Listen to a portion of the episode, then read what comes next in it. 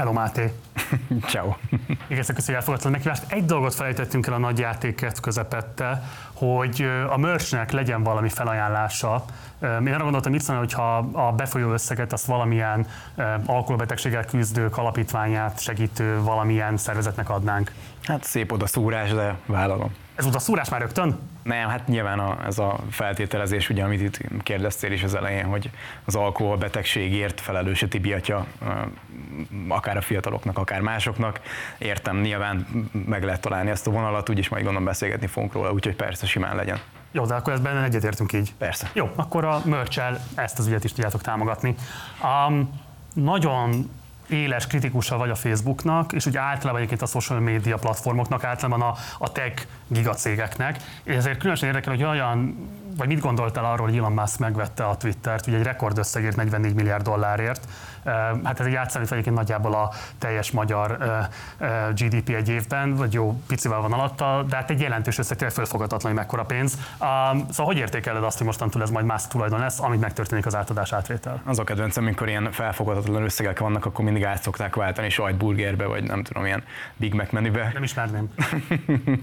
nem, de tényleg ilyen szennylapok ezzel operálnak. Szerintem, ha már most úgy nézzük, akkor Zuckerbergnek például van egy sajátja, akkor neki miért nem lehet nyilván egy más oldalt képvisel mindenki. Ugye ott van a Vogue baloldalas Zuckerberg, a, ugye a Elon Musk az meg egy másik oldalt képvisel. Szerintem nyilván egy részről persze aggályos, hogy igazából nem országok vívják már a modern kor háborúit, hanem tényleg egy ilyen információs, ilyen manipulációs szinten megy az egész, de szerintem az, hogy Elon Musk megvette a Twittert, annak mm, én egy kicsit pragmatikusabb szemmel nézem mint hogy itt ugye a szólásszabadság halálát nem tudom, ilyen vészharangot kongattak, ugye például ilyen baloldali aktivisták a Twitteren. Szerintem egy olyan pragmatikus döntés volt csak emögött, hogy a Twitter, ugye bocsánat, Elon Musk volt a legnagyobb felhasználó, talán 80 valány millió követője van, most gyakorlatilag vett egy olyan platformot, ahol mindenkit el tud érni, és az egész világot tehát tudja befolyásolni. Nyilván ő elsősorban egyébként üzleti dolgokra használja ezt. Te egyetértesz azok az értékítéletekkel, szerint, hogy az Elon Musk egy ilyen szabadságjogi aktivista lenne, és ilyen szempontból egy új virágkorszakát hozhatja majd el a Twitternek? Hát erre kíváncsi leszek. Én, én mostanában én is elég sok Twittert használok egy pár hónapja, de, de tényleg ott azért ott is rendet kell tenni. Egyébként a meglepően a legkevesebb... Mit rendet kell tenni? Hát más irányból, mint a Facebookon, a, mondjuk mondok valamit a Twitteren, a botok, botok és az ilyen scammerek, tehát a, a Facebookon azért be van szabályozva, hogy ki tud profilt csinálni, a Twitteren kettő kattintással tudsz csinálni, bár, tehát nem kell hozzá, nem kérhetnek személyt, mondjuk ilyesmik, tehát hogy bárki tud csinálni, és akkor gyakorlatilag ilyen scammerek, ilyen átverők, meg tudom, Elon Musknak biztos, hogy van több százezer ilyen kamu oldala, csak ugye nem Elon Musk, kukac Elon Musk, hanem itt, meg kukac Elon Musk, egy-kettő akármi. Viszont ez pontosan úgy néz ki a profil, és ezek nyilván ezek a robotok ilyen átverős üzenetekkel keresik meg a, az egyes felhasználókat.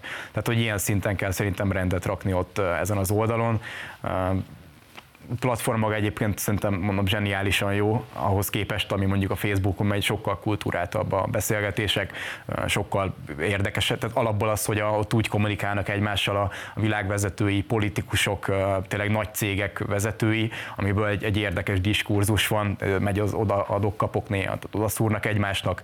Rengeteg... Ez megy a, a, a Facebookon is. Hát igen, de a Facebookon ilyen gagyit. Valami Miklós alatt megjelenik Orbán Viktor. Úgy igen, ez, de, igen, de ez, ez ilyen nevetséges gagyi cica harc, amikor mi is kiposzt posztoltunk valamit, és a, talán a Dúródóra, vagy ilyesmi, vagy ilyen politikus, nem tudom melyik politikus, szerintem Dúródóra is ott van, és akkor jönnek Facebook oldalra kommentelni a politikusok. Az olyan izzadságszagú, de hogy Twitteren ez meg ilyen tök hétköznapi, hogy a cégvezetők egymásnak dobálják így a labdát.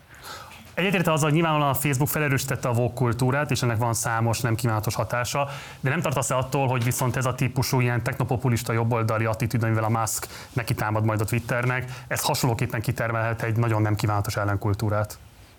Hát szerintem az ellenkultúrát inkább maga, maga termeli ki, tehát elkezdünk egy kicsit átesni a ló túloldalára. Ugye ezt most már a Netflixnek mondjuk az élesebb kritikáiból, és hogy olyan ismerősök, ismerőseim kritizálják a Netflixet, akik mondjuk már, akik tényleg baloldali érzelműek, de már nekik is túl sok az, amit, amit az az oldal próbál nyomni. Nézik is, vagy csak olvassák az ezzel kapcsolatos kritikát, és rájönnek, hogy baj Szerintem néznek, mert volt olyan kifejezetten, aki mondta, hogy lemondta a Netflixet, tehát hogy mm. nyilván ő ez így, így tudja a szavazatát oda rakni, hogy, hogy nem akar akar a Netflixnek az előfizetője lenni. Ez most olyan kérdés, hogy, hogy de szerintem is kitermeli, és ha nem is kitermeli, mert ugye megvan, de ráerősít arra az oldalra, viszont szerintem a közösségi média területén nagyon felborult ez az egyensúly az elmúlt időkben, és a, egyszerűen a baloldali vélemények azok sokkal nagyobb hangot kapnak. Ugye erről voltak ilyen Már szám... hol, bocsáss meg? Hát, hogy, a, hogy hol kapnak? Igen.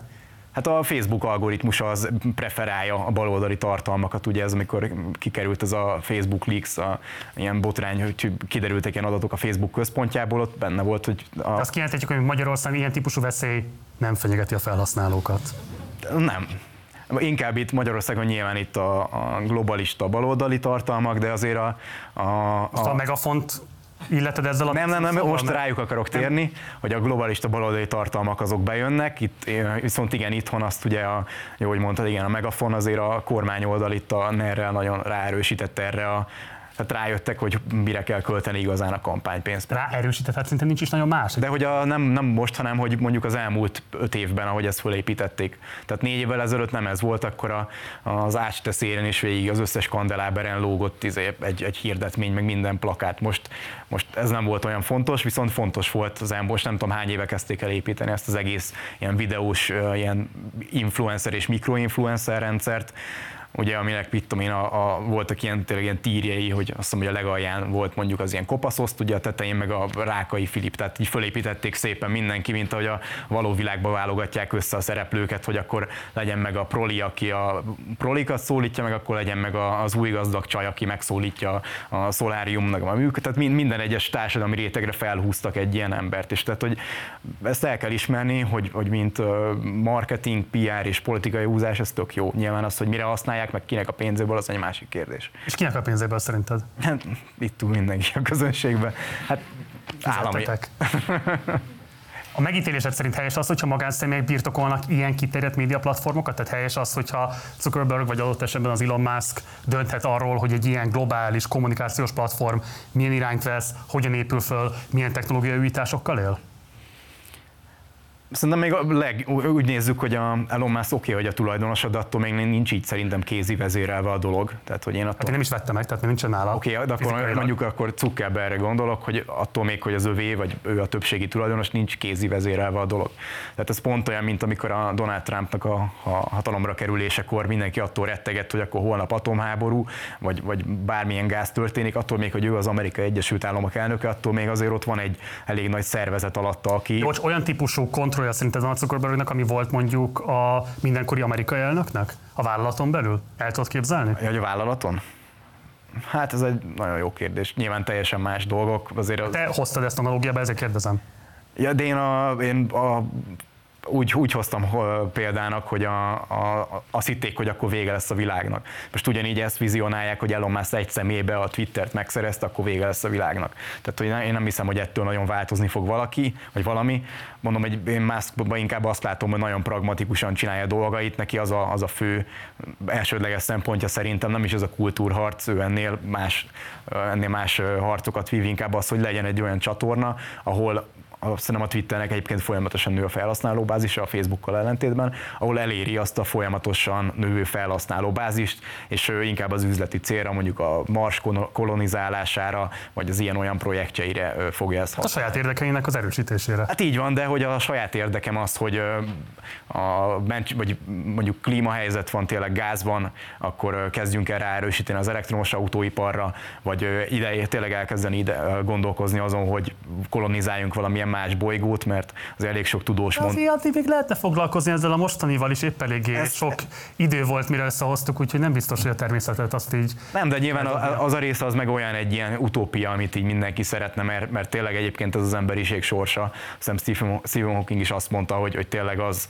Már mi az emberiség sorsa, bocsáss Nem az minden civilizációnak az a sors, hogy elér egy olyan pontot, hogy vagy intergalaktikus lesz, tehát hogy a, vagy bolygóközi hívjuk, ahogy akarjuk, tehát kilép a világűrbe és kolonizál más bolygókat, vagy kipusztul, ez, ez minden civilizáció sorsa. Kolonizál valamilyen más bolygót? Hát igen, mert ugye az élettér az folyamatosan fogy, tehát azért látjuk, hogy milyen problémákat okoz, hogy most már 8 milliárdan vagyunk lassan, és ez egy exponenciális görbe, ami csak fölfelé megy. Te tudsz olyan fajokról, amelyek kolonizáltak más bolygókat? Ne, nyilván ez egy elmélet, de hogy a, a csillagászat, meg az elméleti fizika az űrutat utazás, ezek mind csak elméletek, de nyilván ezek távoli célok, és muszáj ebben gondolkoznunk, mert, mert igen, az is fontos, hogy megoldjuk a lokális problémákat, viszont szerintem a, a korunk nagy elméi azok kicsit más szinteken gondolkoznak, azért a Steve Hawking is más szinten gondolkozott, Elon Musk se azon gondolkozik, hogy hogy lehet a klíma megoldást így pontosan megoldani operatív szinten, ő inkább ilyen nagyobb képekbe gondolkozik szerintem, de azért az, hogy mondjuk a, az elektromos autózást ilyen népszerűvé tette kvázi, és ő egy szemébe a Teslának az ilyen nem vagyok egyébként egy Elon Musk fanboy, de az, hogy meg a Teslát se szeretem különösebben, de az, hogy ő egy szemébe a Teslával egy ilyen nagyot ugrott, hogy az lett konkrétan az autózásnak a, az alfája és omegája, a referencia pontja, hogy mindenki ilyen elektromos autót szeretne. Hát Porsche-t is szerintem nagyon sokan szeretnénk. Igen, de Teslával hogy, is valahogy egy kicsit így vagyunk. Igen, de hogy ez távol elérhető vágyak egyike sem. Igen, de egyébként Európában már a Tesla-nak a modelljei legnépszerűbbek a, ugye a keresési listán, de nem is az a lényeg, hanem az összes autógyárat konkrétan kényszerítette arra, hogy akkor ők is elektromos elektromos irányba kezdjenek el mozgolódni, és most már azt mondom, hogy a Volkswagen is több elektromos modellt, vagy elektromos és hibrid modellt gyárt, mint ugye a hagyományos, elkezdték kivezetni a dízeleket, tehát ezekkel a gondolatokkal, ha nem is direkt módon, de indirekt módon rárak egy olyan nyomást mondjuk a, a, ezzel az elektromos autózással a társadalomra, ami előre tudja mozdítani a világot. Amellett, hogy egyébként nyilván a saját zsebét is tömi. Oké, okay, ne beszéljünk most Elon Muskról, mert nem miatt jöttél de záró kérdésként azt akarom föltenni, hogy akkor te abban nem látsz semmifajta demokrácia problémát vagy deficitet, hogy magánszemélyekhez kötődhetnek ilyen globális kommunikációs platformok? Én nem hiszek a magánszemélyek és a magántulajdon ilyen korlátozásában, hogy ki mit vehet meg, mert akkor az egy olyan irányba tereli el a, a egész világot, hogy itt bekorlátozzuk, hogy ki mit vásárolhat, meg kinek mekkora hatalma lehet, ami egy nagyon rossz irány. Nyilván az lenne a tök jó cél, hogyha...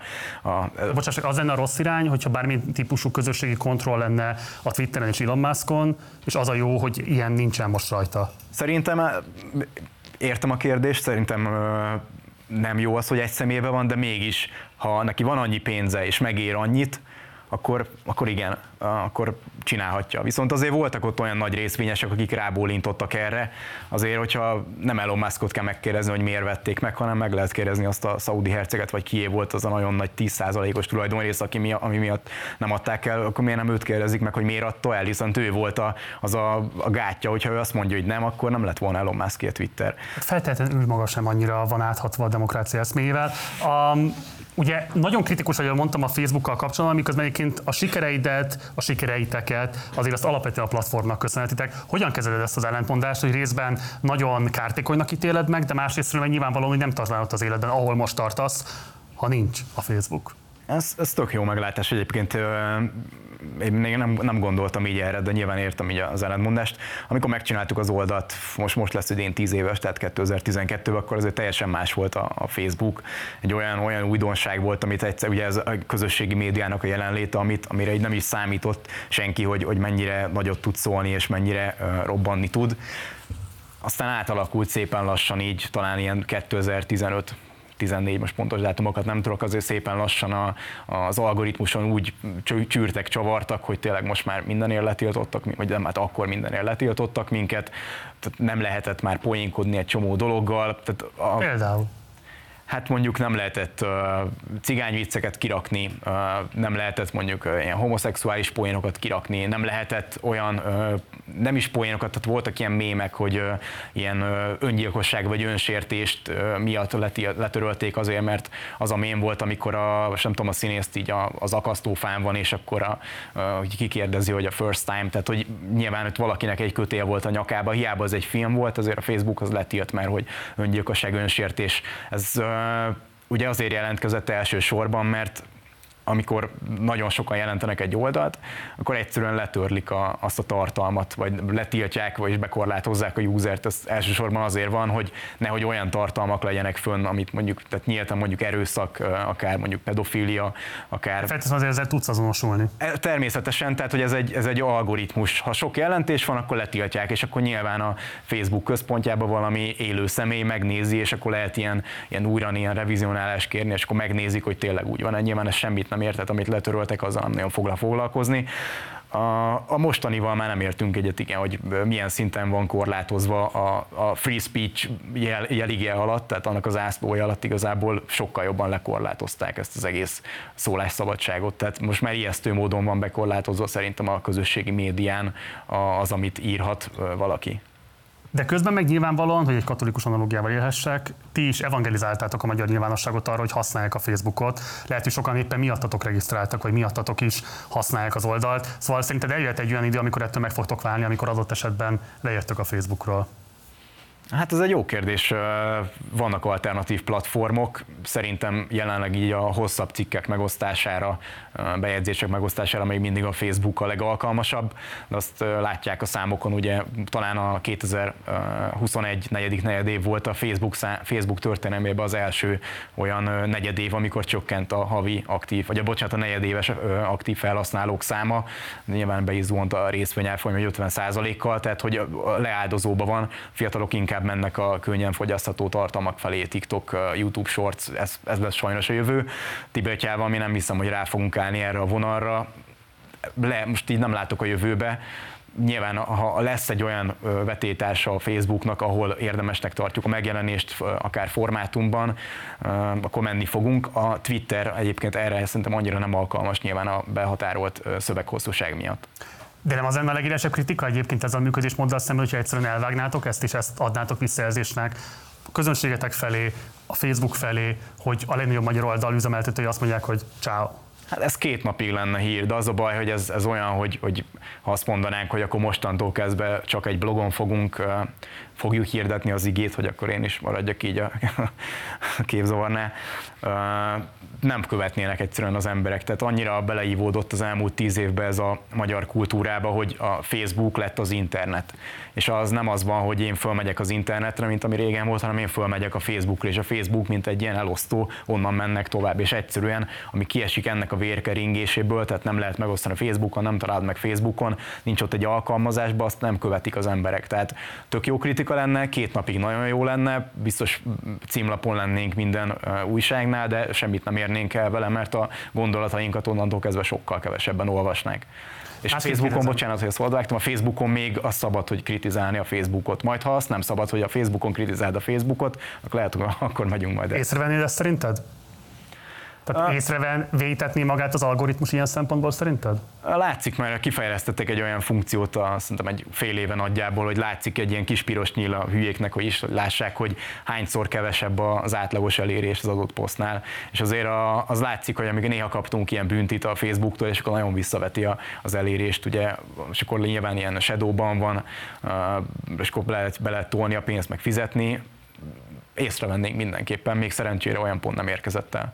Másként kérdezem, ugye nekem is eléggé konfliktusos a viszonyom a YouTube-bal, és nagyon érdekel, hogy neked milyen reflexióid vannak arra, hogy miközben mondom még egyszer, a legnagyobb oldal üzemeltetői vagytok, a közben meg nagyon plastikusan írod le azt, hogy milyen módon korlátozza a szólásszabadságot, milyen módon adott esetben atomizálja a társadalmainkat, tehát hogy milyen módon fejt ki kártékony hatást, tehát hogy ezt a kettőt ezt hogyan egyezteted össze, milyen gondolataid vannak erről? Hát, de éppen ott tudod a legtöbb, tehát hogy a, ha a célod érdekében használod azt, hogy a Facebookon sok követőd van, akkor nem látom látok ellenvetést.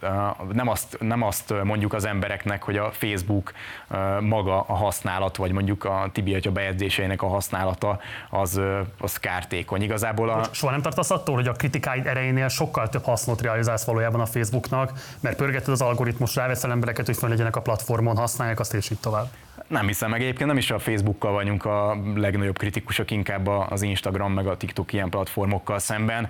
A Facebookot ilyen, tehát hogy most az olyan, hogy tök jó, amit mondasz, de hogy én ennél azért kevesebb hatalmat vizionálok Tibi atyánál, mint hogy Tibi atya egy szemébe vegye rá az embereket, hogy Facebookozzanak, vagy Tibi atya egy szemébe vegye rá mondjuk az embereket, hogy alkoholt fogyasszanak, azért nincsenek ilyen befolyásoló tényezőink. Nagyon készülsz erre az alkohol témára, azt látom. Hát ez, a, ez az a top, top három vádból az egyik, ami mindig van, hogy Tibi atya alkoholistává teszi a nemzetet, teszi a nemzetet igazából.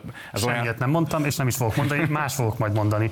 Például azt, hogy biztos te neked is megütötte a füledet az, hogy az április harmadikai választások után az ellenzéki közvéleményben újra fölütötte a fejét ez a lemenni vidékre kérdéskör, és volt benne árnyaltabb vagy reflektáltabb megszólalás is, voltak egészen bordít megszólalások is. Te hogyan gondolkodsz erről? Szerinted milyen az ellenzéki nyilvánosságnak a viszonya a Budapesten kívüli Magyarországgal?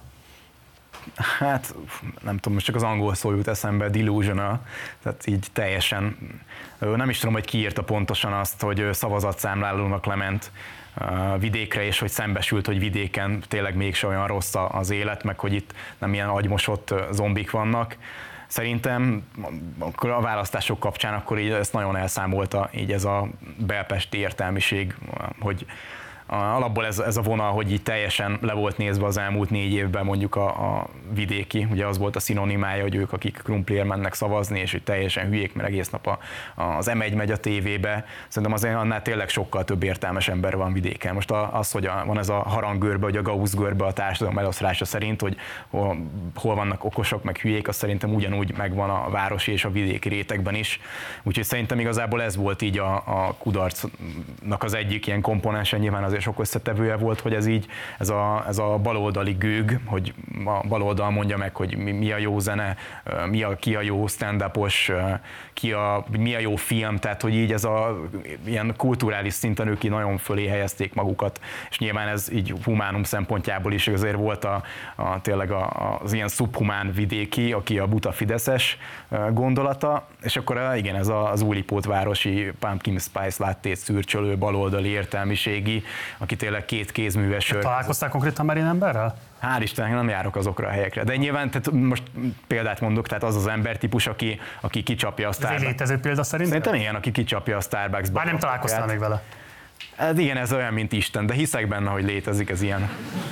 Na mindegy, tehát, de azért abban egyetértünk, hogy le voltak nézve nagyon a vidékék, és szerintem, mivel tehát konkrétan a szüleim is vidéken élnek, azért nagymamám is, tehát járok azért vidékre, azért nem olyan szörnyű helyzet szerintem, mint, mint amit itt sokan állítanak, hogy itt tényleg a vidék az nem tudom, egy, egy fertő, viszont az egész ilyen patyomkin faluba, falunak fel van építve, és akkor úgy néz ki, mintha amúgy jó, jó szép lenne az ország. Tehát szerint ez el, el lesz Jól értem, akkor azt mondod, hogy az a legnagyobb kritikát az ellenzéki nyilvánossággal szemben, hogy elképzelte a vidéket, és azt a, ezek alapján egy ilyen fertőnek írta le, göggel viseltetett irányata, és abszolút nem ismerte a valós viszonyokat. Ez az egyik volt szerintem, igen. Tehát, hogy nem is, tehát látszik, hogy nem ismerték, ezt nyilván onnan lehetett tudni, hogy elszámolták nagyon magukat.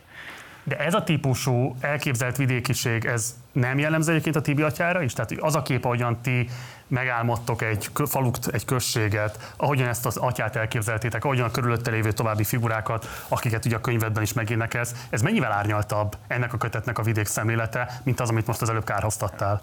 Oké, okay, de én nem akarok, tehát nem akartam választást nyerni. Tehát, hogy mi nyilván azt a könyvet 7 éve. Még? Már? Hát még, jó, azt mondtam, hogy még igen, ez ilyen freudi elszólás volt. Tehát, hogy, hogy mi egy hülyeségből írtunk egy könyvet, ott megengedett, hogy a vidéket úgy ábrázolt, mint ahogy mondjuk Bödöcs is, vagy Hofia poénjaiba, vagy ahogy mi is ábrázoltuk, mert az tényleg olyan, ott nőttünk fel, látjuk, hogy milyen az összes kerti idény munkánál, azért folyik a pálinka, meg a bor rendesen, bedőlnek az árokba az emberek a biciklivel, és a tévét bámulják tátott szájjal, a kis unikum meg a poársőr fölött a tenyércserző csárdában. Ez a vidék, én ezt mondhatom, mert ott nőttem fel, láttam, hogy ilyen, meg poénkodhatok vele, és azzal azért nagyon sokan tudnak azonosulni. Viszont a... Hogyha azt mondod, hogy azért beszélhetsz róla így, mert ez az igazság, ezt tapasztaltad te, amikor felnőttem, ez 15 éve volt, nyilván azóta már nem járok vidéki kocsmákba, de ezt a vidéki életérzést, ezt nagyon sokan ismerik, akik most már szerintem lehet, hogy nem annyira, de hogy ez a falusi életérzés, hogy a, ami vidéken van, hogy ami főleg régen volt, azért mondom inkább nem jellemző, hogy nincsen nagyon mit csinálni, ezért kitalálták a névnapozást, átmenni mindig, mert valamit, valamire mindig lehet inni. De mi ezt vázolhatjuk, mert ez egy poén, és ebben nőttünk fel, és ezt nyilván azért lett ilyen sikeres, Tibi, hogy szerintem azért, ha lehet ilyet mondani, tehát azért futott be ennyire, mert nagyon sokan tudtak ezzel az életérzéssel azonosulni. Az egyszerű vidéki élettel, a, a poénkodással, a kocsmázással, az nem kérdés, nyilván nagyon-nagyon nagy De hogyha egy politikai, ezekre a poénokra, csak azt kérdezem, politikai ezek... párként, meg ezt nem politikai párként, vagy politikai vezetőként, ellenzékiként nem mondhatod ezt a vidékiekről. Én nem tudom, melyiket mondtak-e konkrét ilyeneket, én csak azt akarom megkérdezni, hogy az a típusú vidékszemlélet, amit ti toltok, az nem járul le hozzá ugyanígy egyébként ez, ez a típusú polarizáltsághoz, hiszen azt mondod, hogy vidéki életérzés, nyilvánvalóan a vidék is ezer szinten tagolt. Szombathely nem azonos Nyíregyházával, De a vidék alatt én a falut... nem azonos felcsúttal, és akkor hosszan lehetne még ezt sorolni. A falvakat értem nyilván, most a, értem, hogy amikor a, tehát én nem azzal a, én a vidék alatt nem úgy értem, hogy, ki, hogy van a Budapest meg a vidék. Tehát a vidék alatt tényleg a falvakat értem. Szerintem Győr, Győr Győrt már lehet... Azok sem azonosak. Hát nyilvánvalóan egy Győr mellétti kis falu teljesen más típusú, mint nem mint egy, én. Hát igen, mint egy Szabolcsi kis Szabolcsi, falu. Oké, okay. de hogy a, ez a jellemző a kis faluba, hogy igen, a ott nem nagyon van mit csinálni, dolgozni lehet, meg inni, meg van vasárnaponként foci meccs. Ezt mondom, nem én mondom, tehát én most nem, nem tudom, mivel vitatkozok, de hogy látszik a, a Tibi atyának így a karrierjén, hogy ezt rengetegen ismerik ezt a, az életérzést. Tehát egyszerűen, aki nem vidéki, az lejár valamilyen rokhoz vidékre, és tudja, mi történik egy disznóvágáson, egy szüreten, egy favágáskor. Hát az van, lehet, hogy máshol meg más van. A kérdés nem csak így szól, hogy nem érzed azt, hogy olyan sztereotípiákat erősítettetek föl a Budapesten kívüli Magyarországgal szemben, amiket egyébként ti magatok is kárhoztattok adott esetben az ellenzékkel kapcsolatban. De, de ismétlem, hogy én, mi politikai babérokra nem törünk. És az... Ez az egyedüli különbség? Tehát, hogyha politikai babérokra törsz, akkor tisztességesnek kell lenni, ha nem, akkor minden de belefér a gátlás. Nem tisztességes, tehát mi nem szóltuk le a vidéket. Tehát mi ezt, hogy így, így ábrázoltuk a vidéket, abban semmi degradáló nem volt. Tehát, hogy abba, hogy, hogy abba, hogy, hogy délután beledőlnek az árokba, meg isznak, azért mert nem... Na ez, ez, ez majd, nem már egyébként turizmusfejlesztés. Én nem ezt mondtam, ezt sem mondtam, ez a valóságnak a leírása. De Milyen valóság, Máté? Hát annak, amit mondjuk régen láttunk vidéken. Tehát az, hogy a disz, vagy egy disznó... Vidéken? Hát azt lehet látni a 8. kerületben is adott esetben részeg embereket. Ez, ez nem föltétlenül egy Budapesten kívül sajátosság. I- igazad van, de az, hogy most a disznóvágáson folyik a pálinka, és reggel 8-kor már részeg valaki, az, hogyha leírod, az egy leírás. Az, az rengetegen azonosulnak vele, látszik is a visszajelzéseken, hogy, hogy igen, ilyen van. De hogy, ez, hogy van, okay. nem csak ez van, Igen, nálatok csak ez jelenik meg? Azt hiszem, hogy például talán MZP nyilatkozta azt, hogy valamilyen faluba járt, és hogy vidéken nem látott már, mit tudom én, délben már józan embert tehát, hogy valami ilyesmit nyilatkozott. Nyilatkozott sok mindent. Oké, okay. ez, ez, ez így ezt van. Most tegyük félre. Csak példa, Nagyvonalúan, példa, csak egy vesztes miniszterelnök jelöltről van szó. Az a kérdés, hogy ti magatok ezzel bármilyen módon, tehát volt ebből bármilyen belső vitátok például?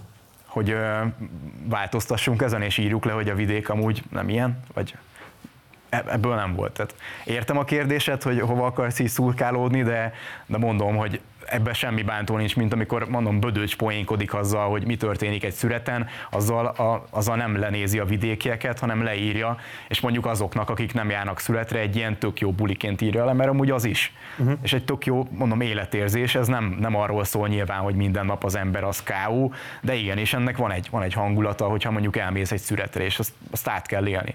És mondom, hogy a számokon tökre látszik, hogy, hogy ezt szeretik az emberek. És azt éreztem, hogy egyébként, amikor a, a Tibi született, akkor pont fölkerültünk a, a tehát kollégiumba Pestre, és én most egy utólag megfejtettem, hogy valószínűleg például nagy szerepe volt ennek a vidékiségnek, az egész Tibi atyának a, a karakterének a, a ilyen quintessenciájaként, hogy ez olyan, mint amikor külföldre kimennek a magyarok, tehát így emigrálnak, tehát nem nyaralni mennek, hanem kimennek mondjuk.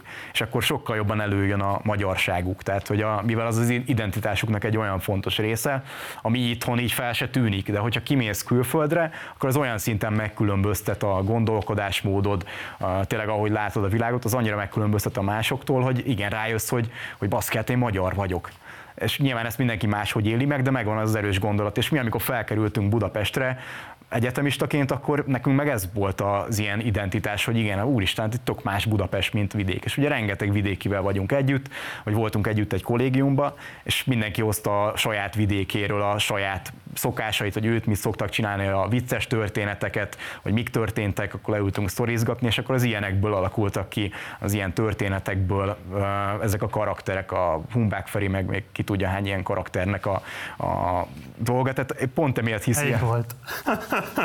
Humbák Feri az megmaradt sokaknak, úgy tűnik. Igen, meg Drótos Karesz, Szalonnás Piri, ilyen voltak, volt. Ez a Humbák univerzumnak volt a, a ilyen fontos szereplői. De nagyon sokan ráismertek, tehát minden, ez olyan, mint hogy mindenki ismer egy, egy Humbák Most én is ráismerek, pedig én az hetedik kerületben nőttem fel, tehát ilyen típusú karakterek mindenhol megtaláltak. Megmondom, miért vagyok kíváncsi erre a kérdésre.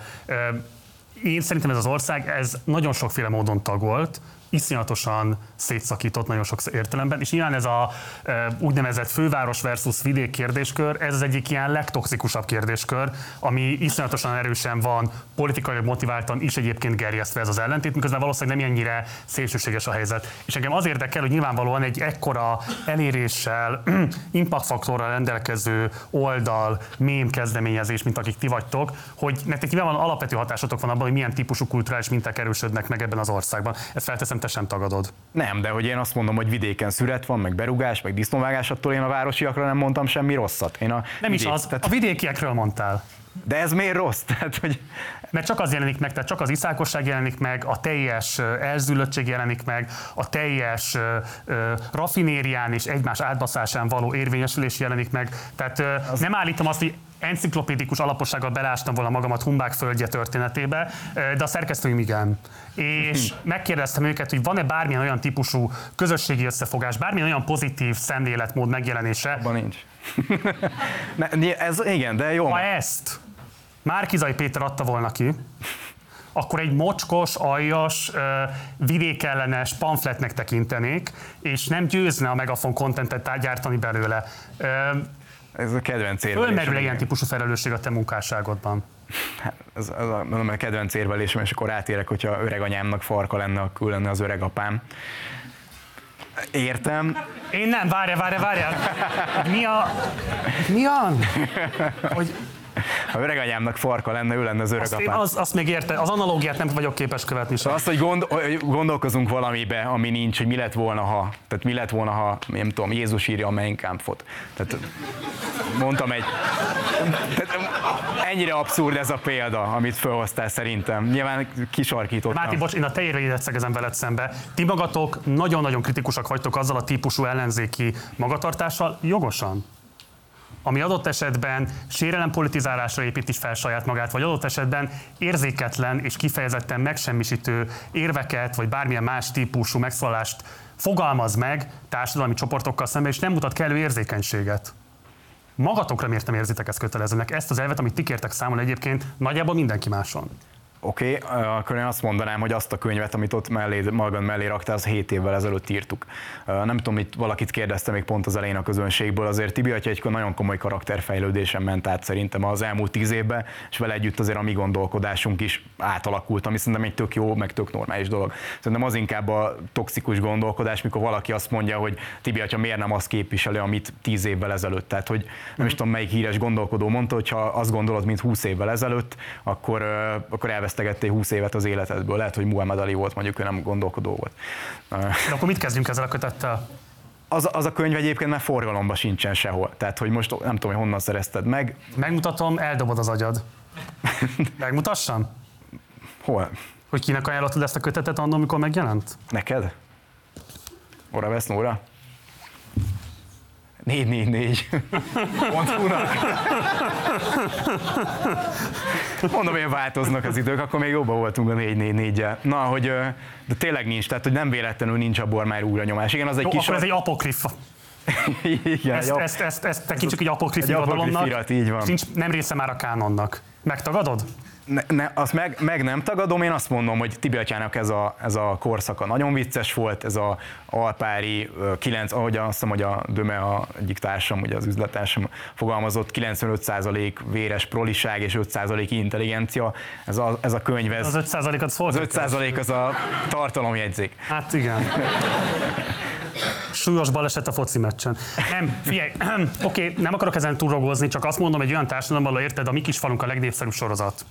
Hát, de igen, akkor miért nem a mi kis falunk a szerkesztőjét hívod? vidékenes uszításnak egy ilyen, hát igen magas színvonalon megfogalmazott ö, játékfilmes vagy ilyen fikciós ö, keretbe foglalt értelmezése. Tehát ott szerintem azért nagyon-nagyon fontos az, hogy milyen típusú kulturális minták fogalmazódnak meg, mert ezek nélkül nem lehet egyébként hidakat építeni érted, szociológilag ennyire eltérő települések, ennyire eltérő élethelyzetű emberek között. Na jó, csak Tibi atyának felróni ezt, hogy... Nem, nem neki. Ezért mondtam, hogy nagyon sokan használják ezt a lágét, és ebben a lágéban beszélnek. Hát igen, a show is? meg a győzikétől kezdve, nem, akkor ez, ez volt a karakternek magának a quintessenciája, a vidéki ez a, most nem ragozom már, ez a poénkodás. Azért az már szerintem egy nagyon régen nincs az oldalon a, ez a ez a jellegű poénkodás, mert egyrészt már szerintem nem annyira vicces, ahogy te is mondtad, azért mi is átmentünk egy komoly, a Tibi atyával együtt fejlődtünk, ahogy szerintem aki régóta követi az oldalt, és még ott van, ő is. Az értelmesebbje, az értelmesebb Tibi atya követő, az nem azért hőbörök, hogy Tibi atya én a, a régi berugós mémeket akarom, hanem azt mondja, hogy tök jó, hogy Tibi atya inkább ö, objektíven nézve, nyilván azért állást foglalva csomószor, meg vélemény nyilvánítva, de inkább megszólal komoly társadalmi kérdésekben, politikai kérdésekben, illetve olyan dolgokról beszél, ami érdekli az egész világot. Tehát az egy, az egy tök jó, az egy Tibi korszak volt, amit itt mutattál, vannak, értem a kritikádat, oké, okay, hogy meg lehet minket így támadni, de azért az utóbbi időben mi is elkezdtünk inkább tudatosan mondjuk a, akár a kormány intézkedései kapcsán így kicsit olyan jellegű bejegyzéseket közzétenni, amik mondjuk tényleg gondolkodásra és a kritikus gondolkodásra sarkalják az embereket, ahelyett, hogy itt mindenki csapatokba verődjön, és akkor a vidéki köpködjön a városira, a bicajos az autósra, a társadalmunk az végtelen számú tengely mentén van szétszabdalva. Oké, okay. kocsmáros is vagy, üzletársaiddal együtt, és ugye számtalan szerem a játékban is elmondtad, hogy te nem iszol sört, te alapvetően borpárti vagy, és egyébként a kocsmáitokban is nagyon sokáig azt hangoztattátok, hogy alapvetően a fröccs kultúra újraélesztésért nyitottátok ezt az egészet, és ez az alapvető célotok. És engem nagyon érdekelne, hogy szerintem van a bortermelések egy olyan aspektus a Magyarországon, amiről abszolút nem beszélünk, nevezetesen, hogy igazából kikárítják elő ezeket az italokat. És ugye lehet azt tudni, hogy hát ez egy iszonyatosan ö, szövevényes, alapvetően ilyen féllegális, illegális foglalkoztatási formákkal erőteljesen terhelt szektor, ahol a napszám, a külföldi vendégmunkás, vízum nélkül, ha nincsen háborús helyzet, akkor az Ukrajnából érkező ukrán és a különböző nációk, és így tovább. Hát nagyon-nagyon bizonytalan munkakörülmények között dolgoznak azért, hogy végén aztán majd lehet, hogy egy, nem tudom én, Michelin csillagos étteremben nedű legyen az asztalon. Te mennyire látsz rá arra, hogy akik nálatok dolgoznak, vagy adott esetben akik előállítják nálatok a, az italokat, vagy akik dolgoztatnak ilyen embereket, tehát hogy ott milyen típusú viszonyok uralkodnak? Hát egyáltalán hogyan gondolkodsz te végfelhasználóként arról, hogy hogyan állítódik elő Magyarországon a bor? Hát jó, de most az olyan, mintha... Fia... Bocs, Máté, félét, én nem számon kérlek, én csak ne, mint benfentesebb a... embert kérdezem. Értem a kérdést, azért akarok rá válaszolni, hogyha Fia, Fia Knight-ot megkérdezed ugye a Nike-nak a vezetőjét, hogy a, akkor most vannak sweatshopok tájföldön? Tehát a, és akkor nyilván azt, fog, azt mondja, hogy nem, meg a önéletrajzi könyvébe is azt mondta, hogy nem, és meg, meg végigolvastam azt a könyvet, és akkor az derült ki számomra, hogy a Nike az itt a leghumánosabb vállalat, és tényleg itt egyenlő mindenki ugyanannyit keres, tehát ez a, na mindegy, most én ha azt mondom, hogy hogy a mi borászunk, akivel dolgozunk, most nem akarok neveket mondani, Mátrai vidékre, hogy azt mondom, hogy ő nem alkalmaz ilyen embereket, vagy nincsen ez a napi bejelentés, vagy nem tudom pontosan mi ennek a terminus technikusa, akkor nyilván te se hinnéd el, de akkor elmondom az igazságot, hogy nem mondod? tudom. Nem tudom, biztos, biztos vagyok benne, hogy, hogy ez egy létező jelenség. inkább én azt mondanám, hogy ennek, ennek egy nagyon apró szegmens a borászat, inkább itt a, a, meg kell nézni, hogy az országban milyen járulékokat kell fizetni a munkások után, és akkor, akkor az, egy, az a fájd, az a fog, fog, foghúzásnak a, a, azért a gyökerét szünteti meg, nem a felszíni problémáit. Mert igen, biztos van ilyen, de amikor elő kell venni a kockás füzetet, és akkor megnézni, hogy mennyibe kerül egy bejelentett munkás, amit mondjuk 8 órára fölveszed, vagy abba a bejelentett időre, akkor egyből nagyon gyorsan kezd el vastagon fogni ez a ceruza, és akkor nagyon születnek meg ilyen könnyű döntések, hogy akkor most ő csak két órába legyen bejelentve, Persze. ő csak négy órába, mert ide a hegyre úgyse jön föl a, a munkavédelem, meg a fogyasztóvédelem, meg a NAV, meg semmilyen szervezet, meg úgy is jóba vagyok vele. Azért a, a apró mutyizások országa vagyunk szerintem itt a, ez a szocializmus, szocializmusnak a hagyatéka, mindenki úgy próbál meg ügyeskedni, ahogy tud, a kicsik kis szinten, a nagyok meg nagy szinten, azért ezt itt jól látjuk.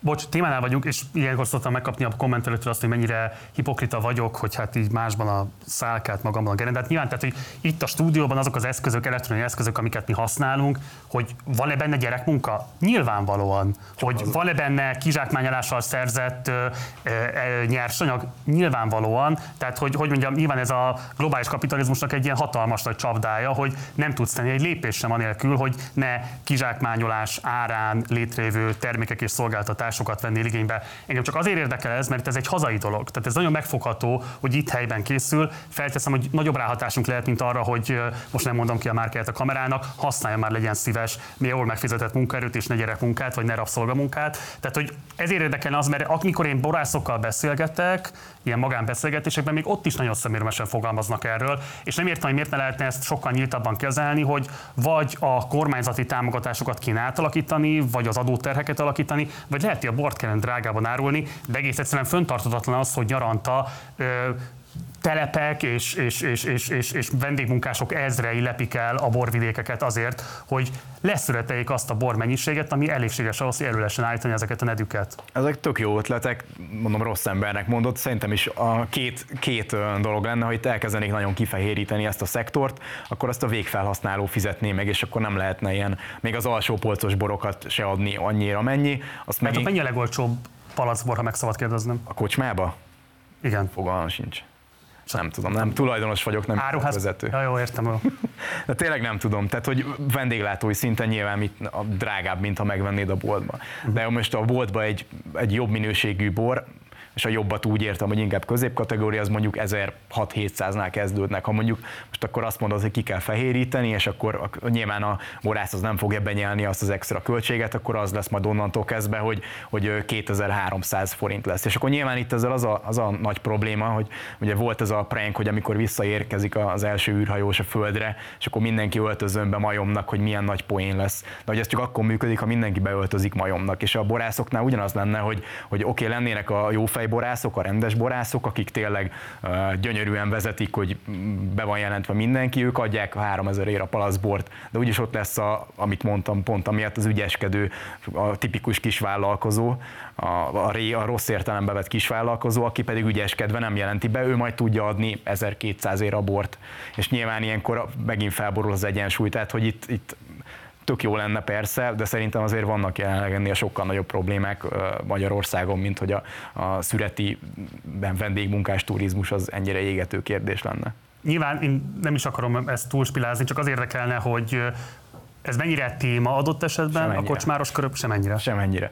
Most hallottam erről először, mint így Aha. felvetés, pedig azért egy-két borásszal szoktam dumálni, lehet, hogy ezt így ők maguk között szokták megbeszélni ilyen titkos találkozókon, én nem hallottam. Mert a másik oldalon még azt szoktam hallani, hogy ugye teljesen tervezhetetlen a termelés, mert egyszerűen nincsen elég idénymunkás, nem csoda, hiszen ez egy idénymunka, tehát nem lehet állandóan igénybe venni, ráadásul lehet, hogy pont akkor valahol másút kapnak jobb ajánlatot ezek a munkások, és akkor elmennek majd oda, tehát egy ponton túl azért ez a termelékenységet is fogja majd veszélyeztetni.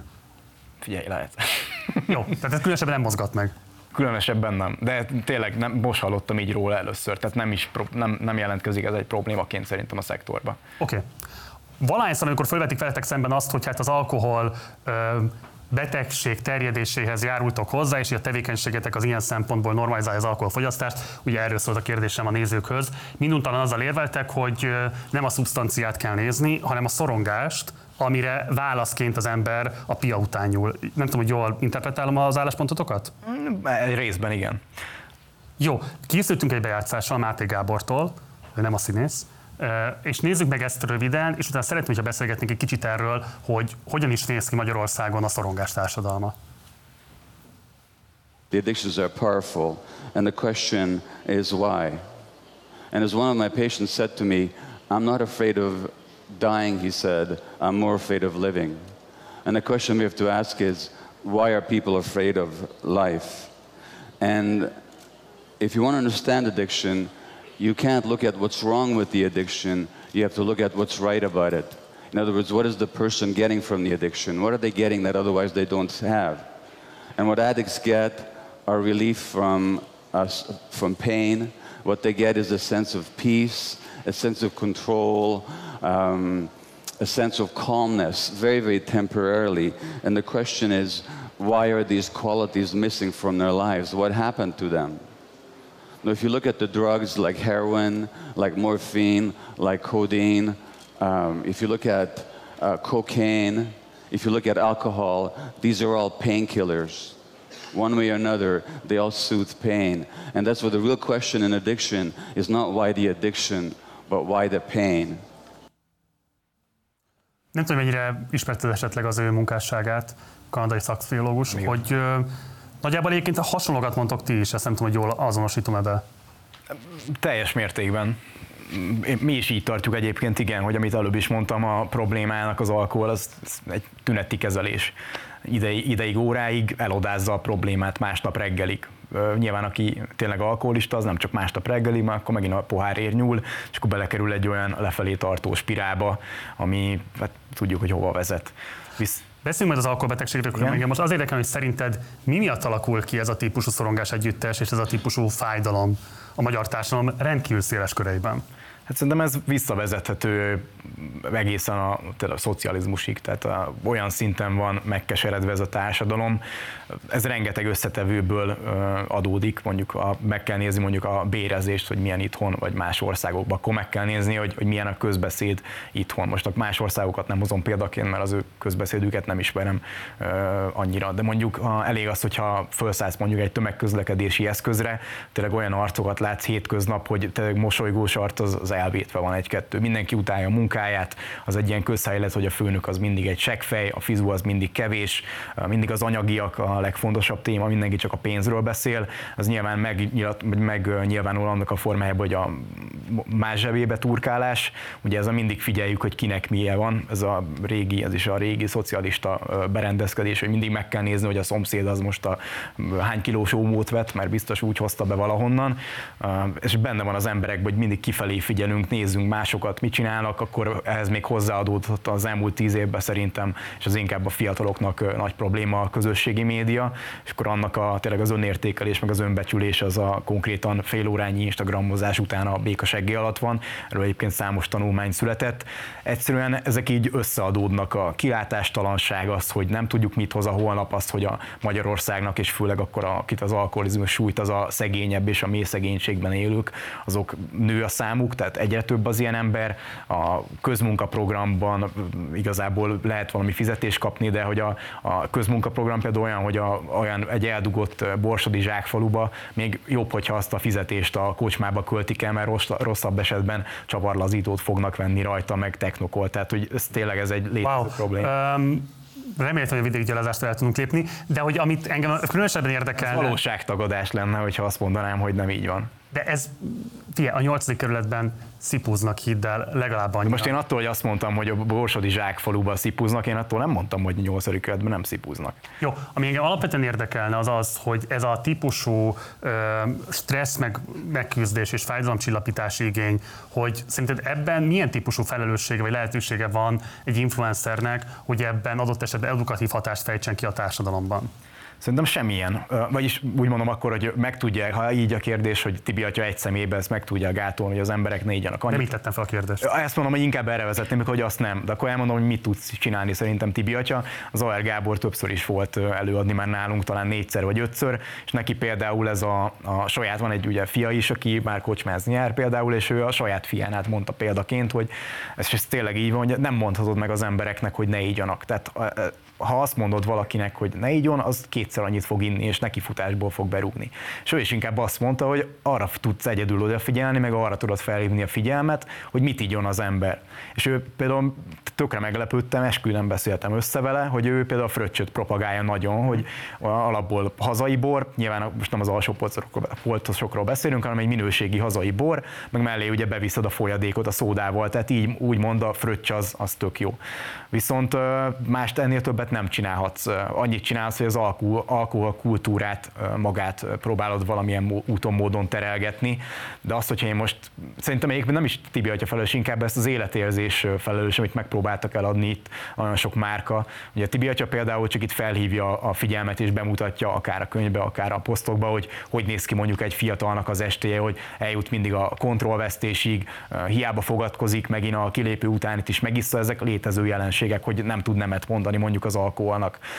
Viszont meg hogy másnap rosszul vagy, tehát ezek a problémák. És akkor a, emlékszünk, meg lehet nézni ilyen nyugodtan ilyen alsópolcos vodkáknak a reklámjai, ott ilyen boldog emberek iszogatnak, ilyen öltönyös, ilyen joviális, 40 éves figurák, ilyen, ilyen vises George Clooney kisszák a, tényleg az alsópolcos vodkát, meg és akkor a, ilyen szlogenek, hogy sikerekre, meg, meg a, akkor már George Clooney, akkor például a, a Martinit is például ilyen. Tehát a, igen, ezt többször szoktatok problematizálni, igen, ennyire de, rossz az, hogyha romanticizálódik. Meg az, az élet habos oldala, tehát. Igen, igen, igen, hogy ezek mennyire veg, ez, rajtuk kell inkább számon kérni, hogy terelgetik az okay. embereket. De hogyha ezt most félretesszük, mi az, amit elvárnátok a magyar államtól? Egyáltalán szerinted van-e például mondjuk felelősség a magyar államnak abban, hogy ezt a típusú stressz helyzetet, ezt a típusú fájdalomcsillapítási igényt a magyar társadalomban kezelje?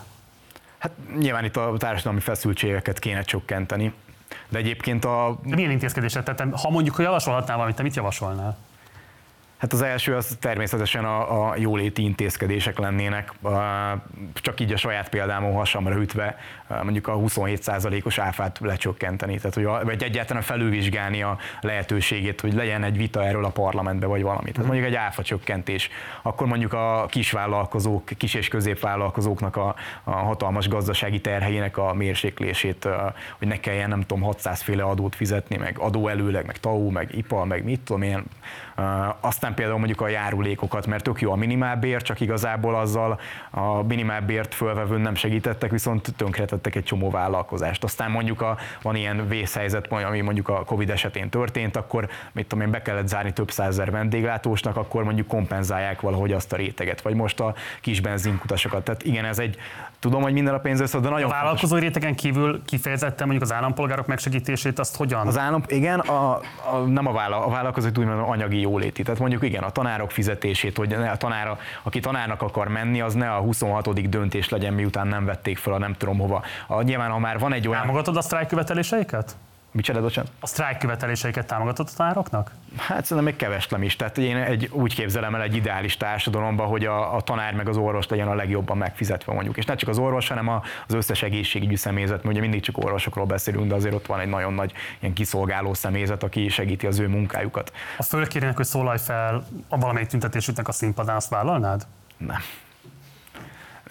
De más típusú szolidaritást vállalnál velük? Hát attól függően inkább úgy mondom, ha ez egy politikai rendezvény, akkor nem, de nyilván ezek politikai. Egy sztrájk nem politikai. De oké, okay, de úgy mondom, hogy kinek a szervezés. Egyébként nem, tehát hogy nem, nem pályázok ilyen babérokra. Nyilván nekünk megvannak a saját platformaink, legyen mondjuk akár ez a YouTube videó, itt elmondom szívesen a véleményt, de, de én nem terveztem. Amíg Tibi atya oldalán tennétek közzé szolidarító posztot a tanárokkal? Szerintem tettünk is közzé, uh-huh. tehát hogy szerintem volt is uh, ilyen, tehát hogy ez mi sose rejtettük vék alá, hogy a, a társa, egy társadalom jövője és egy egészségessége az ott kezdődik, hogy a jövő generációit fölneveljük, és az oktatásba öljük a rengeteg pénzt. A Kína például ezért fog elhúzni, és ugye ezért borul fel majd a világrend, ami fog meg irgalmatlan pénzt nyomnak az oktatásba.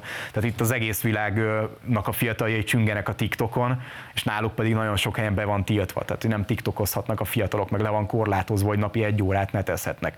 De, de az egész világ azon csüng. Tehát, hogy ezért, tehát az, ők felismerték, vagyis nem az, hogy felismerték, mert ezt mindenhol tudják, ez egy ilyen nyílt titok, hogy a jövőbe kell gondolkozni, csak nálunk ugye itt az a jellemző, és nem csak a mostani kormány, hanem a mindenkori kormány, hogy a, a pillanatot kell uralni, a saját zsebet tömni, a következő választásokig kell csak kihúzni, és senki nem gondol arra, hogy itt 10-15 év múlva mi lesz. És uh, ilyen jóléti intézkedésekkel nyilván nem a haveri kört lehet pénzelni, hanem a országot lehet előreépíteni, de, de ilyen hosszú távlati tervei nincsenek igazából szerintem egyik kormánynak sem.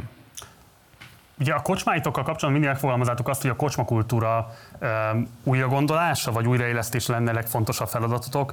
Mit értesz ez alatt pontosan? Tehát mi az a típusú kocsmakultúra, ami szerinted nincs, és ami a ti küldetésetek, hogy megvalósítsátok?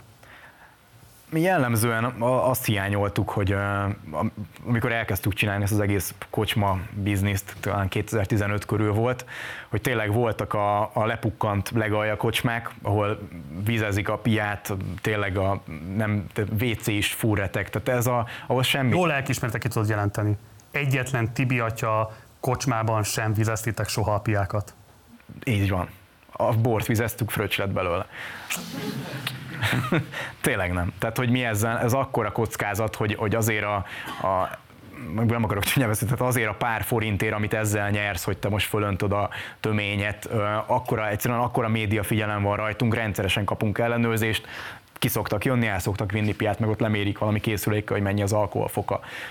Nem akarunk ezzel játszani egyszerűen, mert ha Tibi atya kocsmájába vizezik a piát, abból rögtön hírverés van, és mi ezt ezért a pár ezer forintért, vagy pár tízezer forintért, amit össze lehet harácsolni egy hónapban, nem is kockáztatnánk.